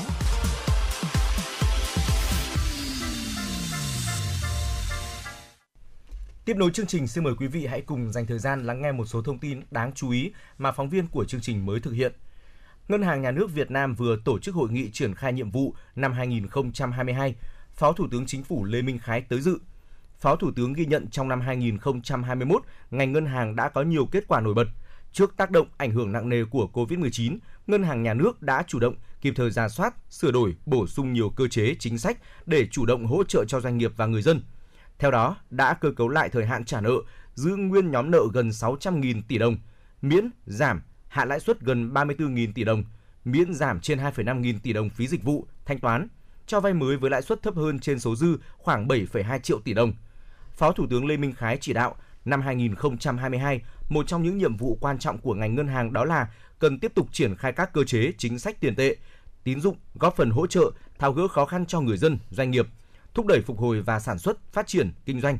Trong đó phấn đấu tiếp tục giảm thêm mặt bằng lãi suất cho vay, nhất là đối với các lĩnh vực ưu tiên, nâng cao chất lượng tín dụng và hướng dòng vốn vào lĩnh vực sản xuất kinh doanh, thúc đẩy phát triển các dự án kết cấu hạ tầng. Đồng thời ngành ngân hàng phải kiểm soát tín dụng vào lĩnh vực rủi ro cao như bất động sản, chứng khoán, trong đó kiểm soát chặt việc mua trái phiếu doanh nghiệp của các tổ chức tín dụng, giảm thiểu rủi ro hệ thống.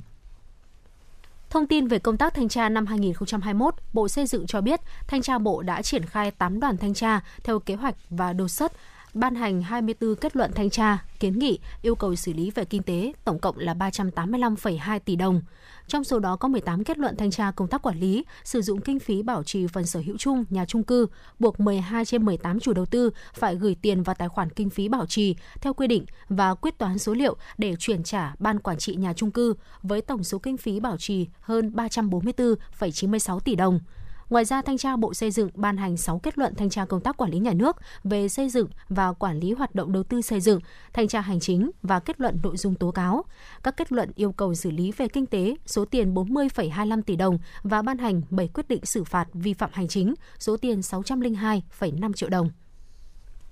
Thưa quý vị, Ủy ban Nhân dân quận Ba Đình đã tổ chức hội nghị tổng kết phong trào toàn dân đoàn kết xây dựng đời sống văn hóa, công tác tuyên truyền và hòa giải năm 2021. Hiện nay, trên địa bàn quận Ba Đình không còn hộ nghèo. Tuy nhiên, do ảnh hưởng của dịch bệnh COVID-19, nhiều hộ gia đình gặp khó khăn. Năm 2021, tinh thần tương thân tương ái được phát huy mạnh mẽ với sự tham gia của các cấp các ngành và các tầng lớp nhân dân. Các ban ngành tổ chức đã tích cực vận động xã hội hóa tạo nguồn lực để hỗ trợ các trường hợp khó khăn trong cuộc sống. Trong năm qua, quận Ba Đình tiếp tục chú trọng nâng cao chất lượng hoạt động phong trào toàn dân đoàn kết xây dựng đời sống văn hóa, nhân rộng các mô hình gia đình văn hóa, tổ dân phố văn hóa, cơ quan đơn vị đạt chuẩn văn hóa. Qua các phong trào thi đua yêu nước và phong trào người tốt việc tốt, đã có nhiều tập thể, cá nhân được Chủ tịch nước, Thủ tướng Chính phủ và thành phố khen thưởng. Đến nay, trên toàn quận Ba Đình có 151 tổ hòa giải với 1.088 hòa giải viên. Trên cơ sở đó, xây dựng kế hoạch tập huấn, trang bị tài liệu, tổ chức các buổi tọa đàm về nghiệp vụ công tác hòa giải nhằm nâng cao chất lượng hòa giải, và tiếp tục hướng dẫn Ủy ban nhân dân các phường xây dựng tổ hòa giải theo tiêu chí năm tốt. Tỷ lệ hòa giải thành công đạt tỷ lệ từ 90% trở lên, bảo đảm không để xảy ra vụ việc phải xử lý hình sự, vụ việc mâu thuẫn phát sinh thành điểm nóng ở địa phương. Nhân dịp này, Ủy ban nhân dân quận Ba Đình đã tặng giấy khen cho các tập thể cá nhân có thành tích xuất sắc trong phong trào toàn dân đoàn kết xây dựng đời sống văn hóa, công tác tuyên truyền và hòa giải năm 2021. Thưa quý vị, Liên đoàn Lao động quận Long Biên vừa tổ chức hội nghị tổng kết phong trào công nhân viên chức lao động và hoạt động công đoàn năm 2021, phát động thi đua năm 2022 thực hiện chủ đề công tác tổ chức công đoàn phục vụ đoàn viên, Liên đoàn Lao động quận Long Biên đã tập trung thực hiện tốt công tác chăm lo cho đoàn viên, người lao động, đặc biệt hỗ trợ công nhân viên chức lao động có hoàn cảnh khó khăn bị ảnh hưởng dịch bệnh COVID-19. Liên đoàn Lao động quận đã tổ chức 12 chuyến xe siêu thị không đồng trao các túi quà an sinh công đoàn, hỗ trợ hơn 4.000 đoàn viên, người lao động có hoàn cảnh khó khăn bị ảnh hưởng dịch COVID-19, tặng quà cho người lao động trong khu cách ly, phong tỏa, F0, F1, hỗ trợ đoàn viên, người lao động trở lại làm việc tại doanh nghiệp sau dịch bệnh, thăm hỏi động viên hỗ trợ kinh phí tới các đơn vị tuyến đầu phòng chống dịch. Tổng kinh phí tặng quà và hỗ trợ đoàn viên, người lao động đạt trên 2,2 tỷ đồng. Nhân dịp này, Liên đoàn Lao động quận Long Biên đã vinh dự được Ủy ban nhân dân thành phố Hà Nội tặng cờ thi đua xuất sắc. Nhiều tập thể và cá nhân được tặng bằng khen của Thủ tướng Chính phủ và Tổng Liên đoàn Lao động Việt Nam. Thưa quý vị, Trung ương đoàn cho biết sau hơn 4 tháng phát động chương trình Triệu túi an sinh, đến nay đã có hơn 875.000 túi quà an sinh gồm lương thực, nhu yếu phẩm và hơn 124.000 túi thuốc an sinh đã được trao đến 1 triệu người dân trên cả nước. Cùng với sự chung tay của các tổ chức, doanh nghiệp, cá nhân, chương trình đã khẩn trương huy động và trao tặng đến tận tay người dân có hoàn cảnh khó khăn, người nghèo, người yếu thế, người già neo đơn, công nhân bị mất việc làm, người lao động tự do, sinh viên có hoàn cảnh khó khăn trong đại dịch COVID-19. 1 triệu túi an sinh của chương trình có tổng giá trị hơn 237,5 tỷ đồng do các cấp bộ, đoàn thanh niên, hội liên hiệp thanh niên cả nước kêu gọi, huy động và nhận được sự hưởng ứng rộng rãi của nhiều tổ chức doanh nghiệp, nhà hảo tâm, các tầng lớp nhân dân, thanh thiếu nhi. Quý vị và các bạn đang lắng nghe chương trình Chuyển động Hà Nội chiều được phát trực tiếp trên tần số FM 96 MHz của Đài Phát thanh Truyền hình Hà Nội. Thưa quý vị, chỉ đạo nội dung Phó Tổng Giám đốc Nguyễn Tiến Dũng, tổ chức sản xuất Lê Xuân Luyến, biên tập Xuân Luyến, kịch bản Trần Hằng, thư ký chương trình Kim Anh, MC Phương Nga, Trọng Khương cùng với kỹ thuật viên Quang Linh thực hiện. Còn bây giờ xin mời quý vị chúng ta hãy giữ sóng và cùng thư giãn với một ca khúc.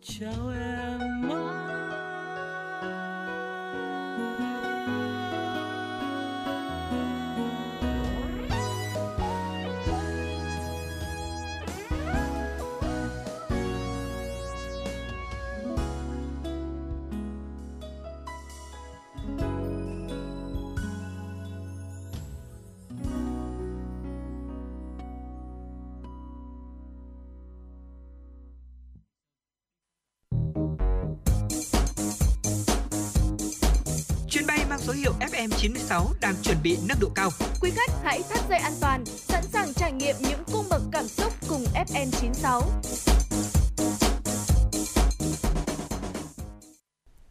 Quý vị và các bạn thân mến, sự đồng lòng, chung tay, góp sức tích cực của người dân là chìa khóa mở ra cánh cửa thành công cho địa phương trong xây dựng đời sống văn hóa cơ sở.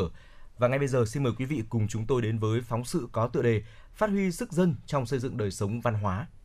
Thưa quý vị và các bạn, năm 2021, phong trào toàn dân đoàn kết xây dựng đời sống văn hóa ở quận Thanh Xuân đã phát huy được sức mạnh của khối đại đoàn kết toàn dân, tạo sự đồng thuận trong nhân dân, làm chuyển biến tích cực nhận thức của người dân trong ý thức chấp hành pháp luật, các quy định, quy chế, quy ước dân chủ ở cơ sở, góp phần thúc đẩy các phong trào thi đua yêu nước cũng như xây dựng hệ thống chính trị từ quận tới cơ sở vững mạnh. Bám sát sự chỉ đạo của thành phố và quận, Ban chỉ đạo phong trào toàn dân đoàn kết xây dựng đời sống văn hóa quận Thanh Xuân đã tập trung chỉ đạo nâng cao chất lượng xây dựng gia đình văn hóa, tổ dân phố văn hóa năm 2021. Phong trào xây dựng gia đình văn hóa tiếp tục được triển khai mạnh mẽ có hiệu quả từ quận tới cơ sở, được mở rộng, đi vào chiều sâu và theo hướng chú trọng nâng cao chất lượng. Quận tập trung chỉ đạo việc xây dựng gia đình văn hóa với mục đích tạo nền tảng quan trọng để hình thành và xây dựng môi trường văn hóa, làm cơ sở cho việc xây dựng tổ dân phố văn hóa. Ông Phạm Sông Thao, bí thư chi bộ khu dân cư số 3, phường Kim Giang, quận Thanh Xuân chia sẻ. Đến nay là khu dân cư số 3 của chúng tôi là không còn hộ nghèo và các cái hộ khó khăn thì đã giảm đi rất nhiều. Phải nói là đời sống nhân dân uh, tốt hơn và bộ mặt cái đô thị thì thực sự là là là đổi mới. Từ đó triển khai đồng bộ quy trình thực hiện từ tuyên truyền, tổ chức đăng ký, bình xét, công nhận gia đình văn hóa một cách thiết thực, Đặc biệt, thực hiện tốt văn bản số 2900 UPND THCP ngày 2 tháng 9 năm 2021 của Ủy ban Nhân dân thành phố Hà Nội về việc tiếp tục triển khai có hiệu quả công tác phòng chống dịch COVID-19 trên địa bàn thành phố, trong đó có tổ chức triển khai các mô hình gia đình an toàn COVID-19, kêu gọi, vận động, giải thích, thuyết phục, hướng dẫn, yêu cầu từng hộ gia đình ký cam kết ở trong nhà, không ra khỏi nhà khi không thực sự cần thiết. 11 trên 11 phường của quận đã tổ chức bình xét công khai đúng quy trình gia đình văn hóa. Kết quả năm 2021 có 88% gia đình đạt gia đình văn hóa. Cùng với đó, việc triển khai đánh giá, tổ chức bình xét và thẩm định tổ dân phố văn hóa được thực hiện chặt chẽ, đúng quy trình. Các tổ dân phố được thực hiện nghiêm túc bằng việc đăng ký xây dựng tổ dân phố văn hóa trên cơ sở bám sát các tiêu chí của Trung ương và thành phố đề ra – Kết quả bình xét năm 2021 có 189 trên 231 tổ dân phố được công nhận tổ dân phố văn hóa, đạt tỷ lệ gần 82%. Ông Phạm Sông Thao, Bí thư chi bộ khu dân cư số 3, phường Kim Giang, quận Thanh Xuân chia sẻ. Được sự uh, đồng tình, ủng hộ của người dân, cán bộ thì có trách nhiệm, cho nên rằng tất cả mọi cái khó khăn về vấn đề cơ sở vật chất thì đều uh, nói chung là đều khắc phục tốt và giải quyết tốt. Đặc biệt, trong năm 2021, việc duy trì nhân rộng mô hình tổ dân phố văn hóa 50 tiếp tục được triển khai đồng bộ như công tác thông tin, tuyên truyền, cổ động trực quan bằng nhiều hình thức thiết thực phong phú. Thường xuyên đăng tải trên các tin, bài trên cổng trang, thông tin điện tử của quận phường, tuyên truyền trên hệ thống đài truyền hình 2 buổi trên một tuần. 11 trên 11 phường đã triển khai kế hoạch tới hệ thống chính trị khu dân cư, tổ dân phố, Tri bộ dân cư đã triển khai tới các đồng chí đảng viên trong sinh hoạt thường kỳ. Tổ dân phố đã họp hộ các gia đình để triển khai thông tin, tuyên truyền, thông báo về việc tổ dân phố đăng ký tổ dân phố văn hóa 50, thay đổi hình thức biểu ngữ, tuyên truyền để tác động tích cực đến người dân như xin đừng vứt rác nơi công cộng, chung tay cùng cộng đồng hãy bảo vệ môi trường, thu gom rác đúng nơi quy định. Bà Phạm Thị Liên, Tổ văn hóa 50, phường Kim Giang chia sẻ. Từ ngày thành lập tổ dân phố 50 đấy là chúng tôi có ý thức rõ rệt hơn, coi là đường xá sạch sẽ quang đãng. Các cháu là có hai cái sân chơi này là vô cùng là hạnh phúc cho chúng tôi. Đến nay, mô hình tổ dân phố văn hóa 50 tiếp tục lan tỏa đến nhân dân trên địa bàn. Đặc biệt sự tham gia tích cực của cán bộ, đảng viên, hội viên gương mẫu đi đầu thực hiện trước, các hộ gia đình hưởng ứng tham gia thực hiện tổng vệ sinh môi trường, bỏ rác đúng giờ, bóc xóa quảng cáo, sao vặt sai quy định, tự giác nhắc nhở nhau xếp phương tiện đúng nơi quy định. Nhưng việc làm vệ sinh này là thường xuyên vào sáng thứ bảy và ngày lễ và ngày Tết là chúng tôi thường xuyên thực hiện làm từ 5 rưỡi sáng. Tất cả các chị em tuy rằng có những chị em hơn 70 tuổi nhưng vẫn rất nhiệt tình tham gia nó là thường xuyên rồi. đã sạch từ ngày nào chúng tôi cũng làm sạch sẽ rồi. Bà con rất có trách nhiệm. Tại vì môi trường mà không sạch thì cái cuộc sống trong lành của chúng ta không thể sạch được. Cho nên là cũng là trách nhiệm của từng người trong cái cộng đồng để cho nó sạch, môi trường sạch sẽ, để cho người dân bị đang cái thời kỳ dịch bệnh này càng phải sạch. Những cái chỗ mà rác thải bẩn thì là các bạn sẽ cùng phối hợp với cả các tổ dân phố để đi làm dọn những cái chỗ mà rác thải bẩn và chưa sạch. Và ngoài ra thì những cái điểm mà còn ờ, tồn tại chân rác thì đoàn phường tổ chức ờ, việc là sẽ vẽ các cái tranh tường bích họa để làm sao để ờ, người dân không để những cái chân rác tại những cái điểm đó nữa, làm đẹp cảnh quan môi trường chứ không chỉ riêng gì ngày môi trường thế giới mùng 5 tháng 6. Một số phường đã sơn tường, vẽ bích họa, trang trí giỏ cây cảnh, tạo cảnh quan môi trường xanh, sạch đẹp và chủ yếu từ nguồn xã hội hóa.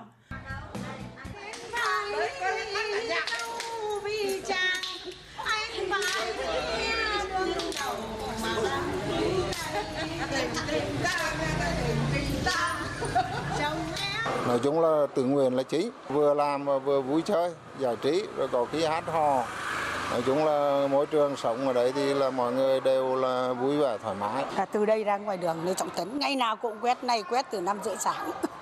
À, tất cả mọi người đi qua đều cứ nói cô là sao chịu khó nhưng cô nghĩ rồi là mình làm được cái gì có ích cho xã hội mình làm. Không cần tính công tính ấy gì cả phân loại rác giao sang bên chữ thập đỏ để bán phế thải và trong năm vừa rồi có bán được cỡ hai triệu rưỡi để các cô mang ủng hộ những phụ nữ khó khăn phụ nữ mắc bệnh hiểm nghèo góp phần xây dựng quận Thanh Xuân ngày càng sáng, xanh, sạch đẹp và thanh lịch, văn minh. Ông Đỗ Văn Khải, tránh văn phòng Ủy ban nhân dân quận Thanh Xuân cho biết. À, sự nghiệp văn hóa, giáo dục, y tế thì tiếp tục phát triển. À, Trong đó nổi bật là giáo dục đào tạo của quận Thanh Xuân à, lần thứ bảy liên tiếp đứng đầu ngành đứng xếp thứ nhất ngành giáo dục và đào tạo thủ đô. An sinh xã hội được à, đảm bảo, à, công tác tuyên truyền, vận động à, cũng được thực hiện rất là tốt. Có thể khẳng định phong trào toàn dân đoàn kết xây dựng đời sống văn hóa đã tác động đến mọi mặt của đời sống chính trị, kinh tế, xã hội, văn hóa, quản lý đô thị và trật tự an toàn xã hội trên địa bàn. Phát huy được sức mạnh của khối đại đoàn kết toàn dân, tạo sự đồng thuận trong nhân dân, làm chuyển biến tích cực nhận thức của người dân trong ý thức chấp hành pháp luật, các quy định, quy chế, quy ước dân chủ ở cơ sở, góp phần thúc đẩy các phong trào thi đua yêu nước cũng như xây dựng hệ thống chính trị từ quận tới cơ sở vững mạnh tạo được sự gắn kết quan trọng trong sự nghiệp phát triển văn hóa xã hội với phát triển kinh tế, phát triển đô thị của quận.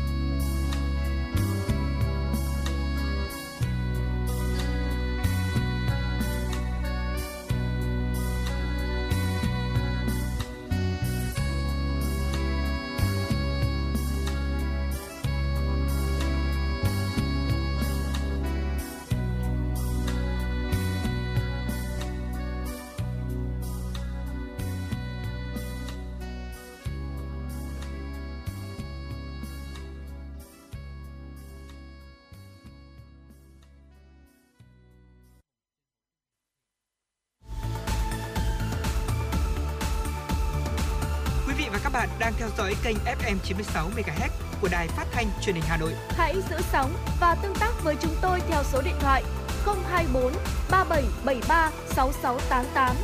FM 96 đồng hành trên mọi nẻo đường.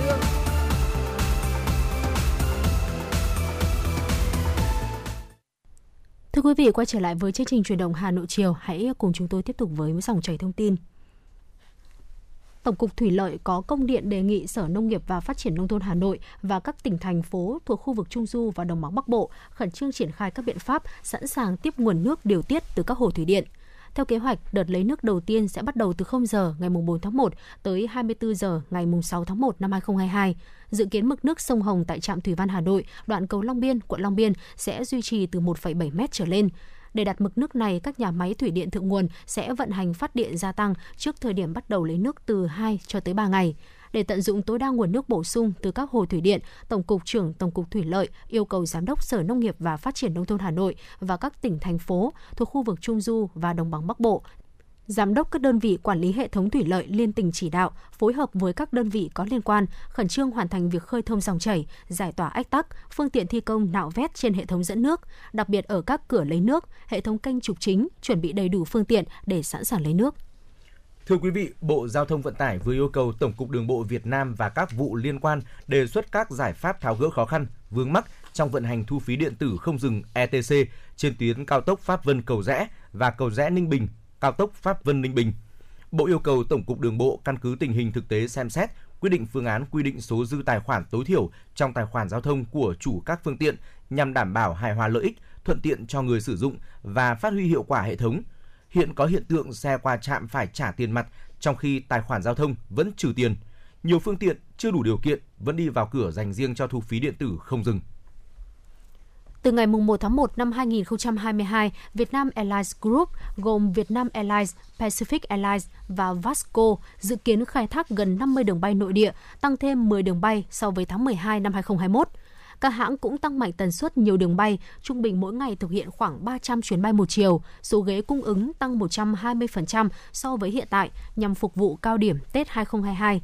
Cụ thể, Vietnam Airlines Group sẽ khôi phục thêm đường bay giữa thành phố Hồ Chí Minh và Vân Đồn, Quảng Ninh cùng nhiều đường bay địa phương như Hải Phòng, Đà Lạt, Buôn Ma Thuột, Nha Trang, Thanh Hóa, Buôn Ma Thuột, Đà Lạt, Vinh, Buôn Ma Thuột, Nha Trang, Đà Lạt, Huế, Đà Lạt. Các đường bay này dự kiến được mở lại từ ngày 16 tháng 1 năm 2022 với tần suất là từ 3 tới 4 chuyến một tuần. Đối với đường bay trục giữa Hà Nội và thành phố Hồ Chí Minh từ 42 chuyến một tuần hiện nay, Việt Nam Airlines có kế hoạch tăng lên 50 chuyến một tuần từ ngày 1 tháng 1 năm 2022 và tiếp tục tăng lên 112 chuyến một tuần từ ngày 19 tháng 1 năm 2022. Trên các đường bay kết nối Đà Nẵng với Hà Nội và thành phố Hồ Chí Minh, Vietnam Airlines dự kiến khai thác khoảng 45 chuyến một tuần một đường bay. Riêng đường bay Đà Nẵng thành phố Hồ Chí Minh sẽ tăng lên gần 80 chuyến một tuần từ ngày 19 tháng 1 năm 2022 để phục vụ Tết.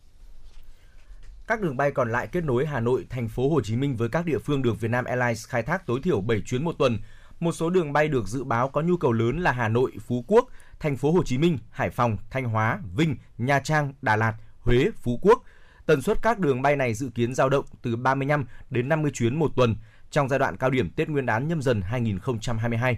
hãng hàng không Vasco cũng có kế hoạch tăng tần suất 28 chuyến một tuần giữa thành phố Hồ Chí Minh và Côn Đảo, 14 chuyến một tuần giữa Hà Nội và Điện Biên. Các đường bay còn lại như Cần Thơ, Côn Đảo, Đà Nẵng, Buôn Ma Thuột, Nha Trang, Đà Lạt, Hải Phòng, Cần Thơ được duy trì 3 đến 4 chuyến một tuần. Pacific Airlines dự kiến khai thác gần 30 chuyến một tuần trên các đường bay Hà Nội, Đà Nẵng, thành phố Hồ Chí Minh, Hà Nội, Đà Nẵng, Phú Quốc, Nha Trang, Đà Lạt, Pleiku, Quy Nhơn, Buôn Ma Thuột. Từ ngày 29 tháng 12 năm 2021 cho tới 18 tháng 1 năm 2022, hãng hàng không Vietjet Air sẽ tăng tần suất đường bay trục Hà Nội, thành phố Hồ Chí Minh lên 49 chuyến khứ hồi một tuần. Tương tự các đường bay kết nối thành phố Hồ Chí Minh, Hà Nội đến Đà Nẵng cũng tăng lên 42 chuyến khứ hồi một tuần. Từ ngày 19 tháng 1 năm 2022, các đường bay trên tiếp tục được tăng mạnh tần suất phục vụ nhu cầu di chuyển của hành khách lên 112 chuyến khứ hồi một tuần với đường bay kết nối Hà Nội, thành phố Hồ Chí Minh và 56 chuyến khứ hồi một tuần với đường bay kết nối giữa thành phố Hồ Chí Minh, Đà Nẵng. Bên cạnh đó, Vietjet tiếp tục khai thác ổn định toàn mạng bay kết nối Hà Nội, thành phố Hồ Chí Minh với các điểm đến Hải Phòng, Thanh Hóa, Vinh, Nha Trang, Phú Quốc, Quy Nhơn lên đến hơn 60 chuyến khứ hồi một tuần và từ 19 tháng 1 năm 2022 sẽ tăng gấp đôi tần suất khai thác để phục vụ hành khách dịp Tết. Thưa quý vị và các bạn, những năm qua, hàng trăm nhà văn hóa ở khắp các thôn, làng trên địa bàn huyện Đan Phượng đã được đầu tư xây dựng khang trang, góp phần quan trọng nâng cao đời sống cho người dân. Ngay bây giờ, xin mời quý vị hãy cùng chúng tôi đến với phóng sự có tựa đề Hiệu quả từ nhà văn hóa thôn.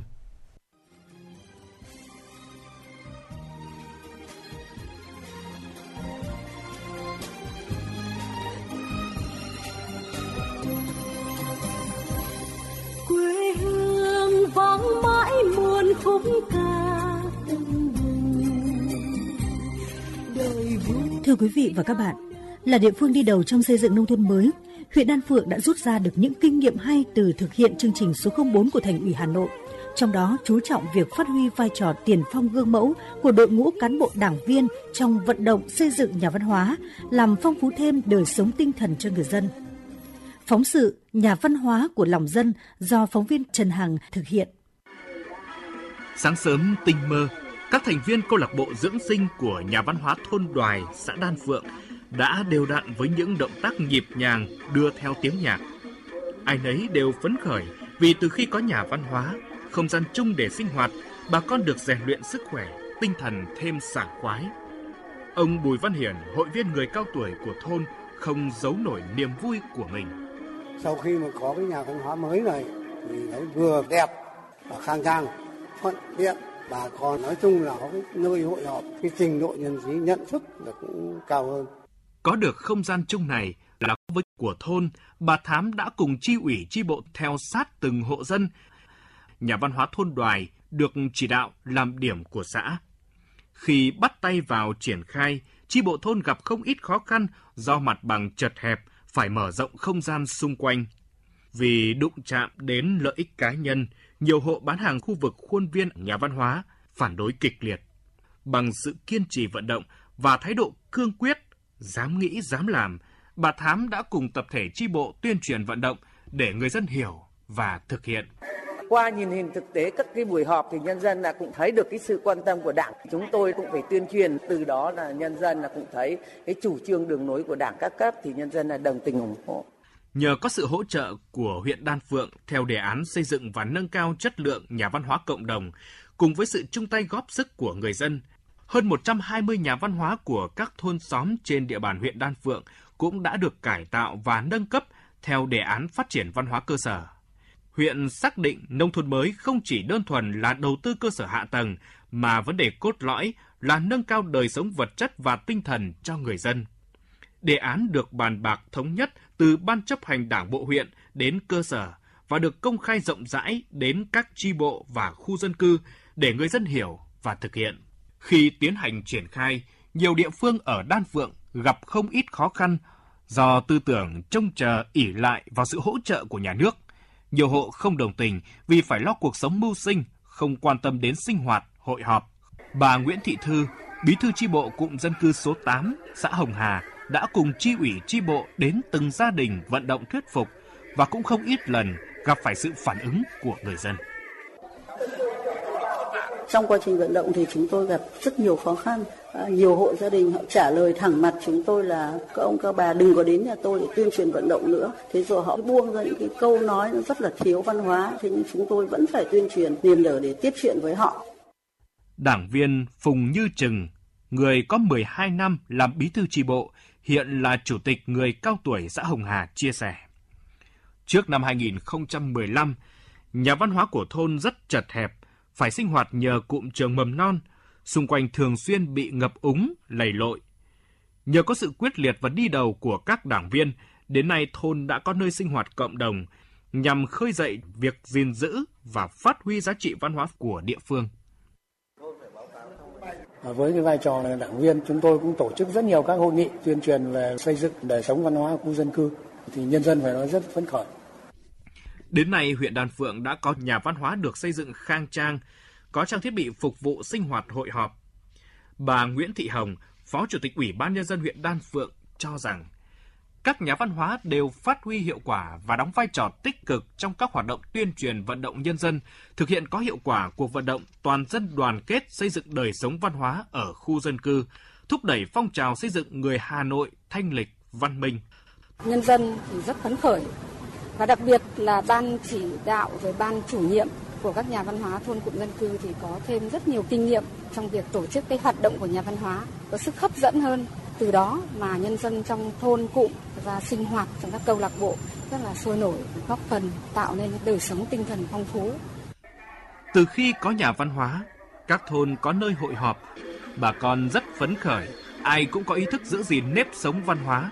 Các hủ tục lạc hậu, tệ nạn xã hội từng bước được đẩy lùi, tình làng nghĩa xóm được khơi dậy và thắt chặt hơn.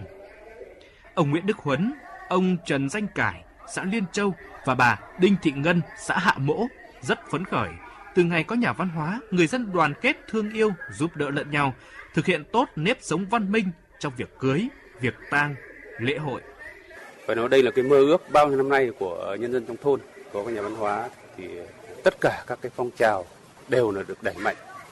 Từ ngày mà có cái nhà văn hóa đến giờ là chúng tôi cảm thấy rất là phấn khởi mà hơn nữa là cái nhà văn hóa là cái nơi để hoạt động quần chúng thì mọi người cũng đến đấy để mà tham gia sôi nổi mà rất là vui. Trước kia chúng tôi cứ tập luyện ở trong đình, thế nhưng bây giờ có cái nhà văn hóa thì tối hầu như là chúng tôi phải xếp lịch. Tối nào là tập văn nghệ, tối nào là diễn sinh, tối nào là Olympic. À, đấy là một cái rất là phấn khởi, được cái sự đồng thuận của dân cho nên mọi cái phong trào nó càng đẩy lên. Về Đan Phượng hôm nay, niềm vui phấn khởi hiển hiện trên từng khuôn mặt. Đường có hoa, nhà có số, nhà văn hóa khang trang, đường bê tông chạy dài tít tắp. dáng dấp của đô thị đang dần hiện hữu, đời sống vật chất tinh thần của người dân được nâng lên. Với mỗi người Đan Phượng, nhà văn hóa của lòng dân bắt nguồn từ chủ trương đúng đắn và sự vào cuộc của cả hệ thống chính trị, trong đó có sự thầm lặng cống hiến của những đảng viên nòng cốt ở cơ sở. sẽ ngập tràn một niềm vui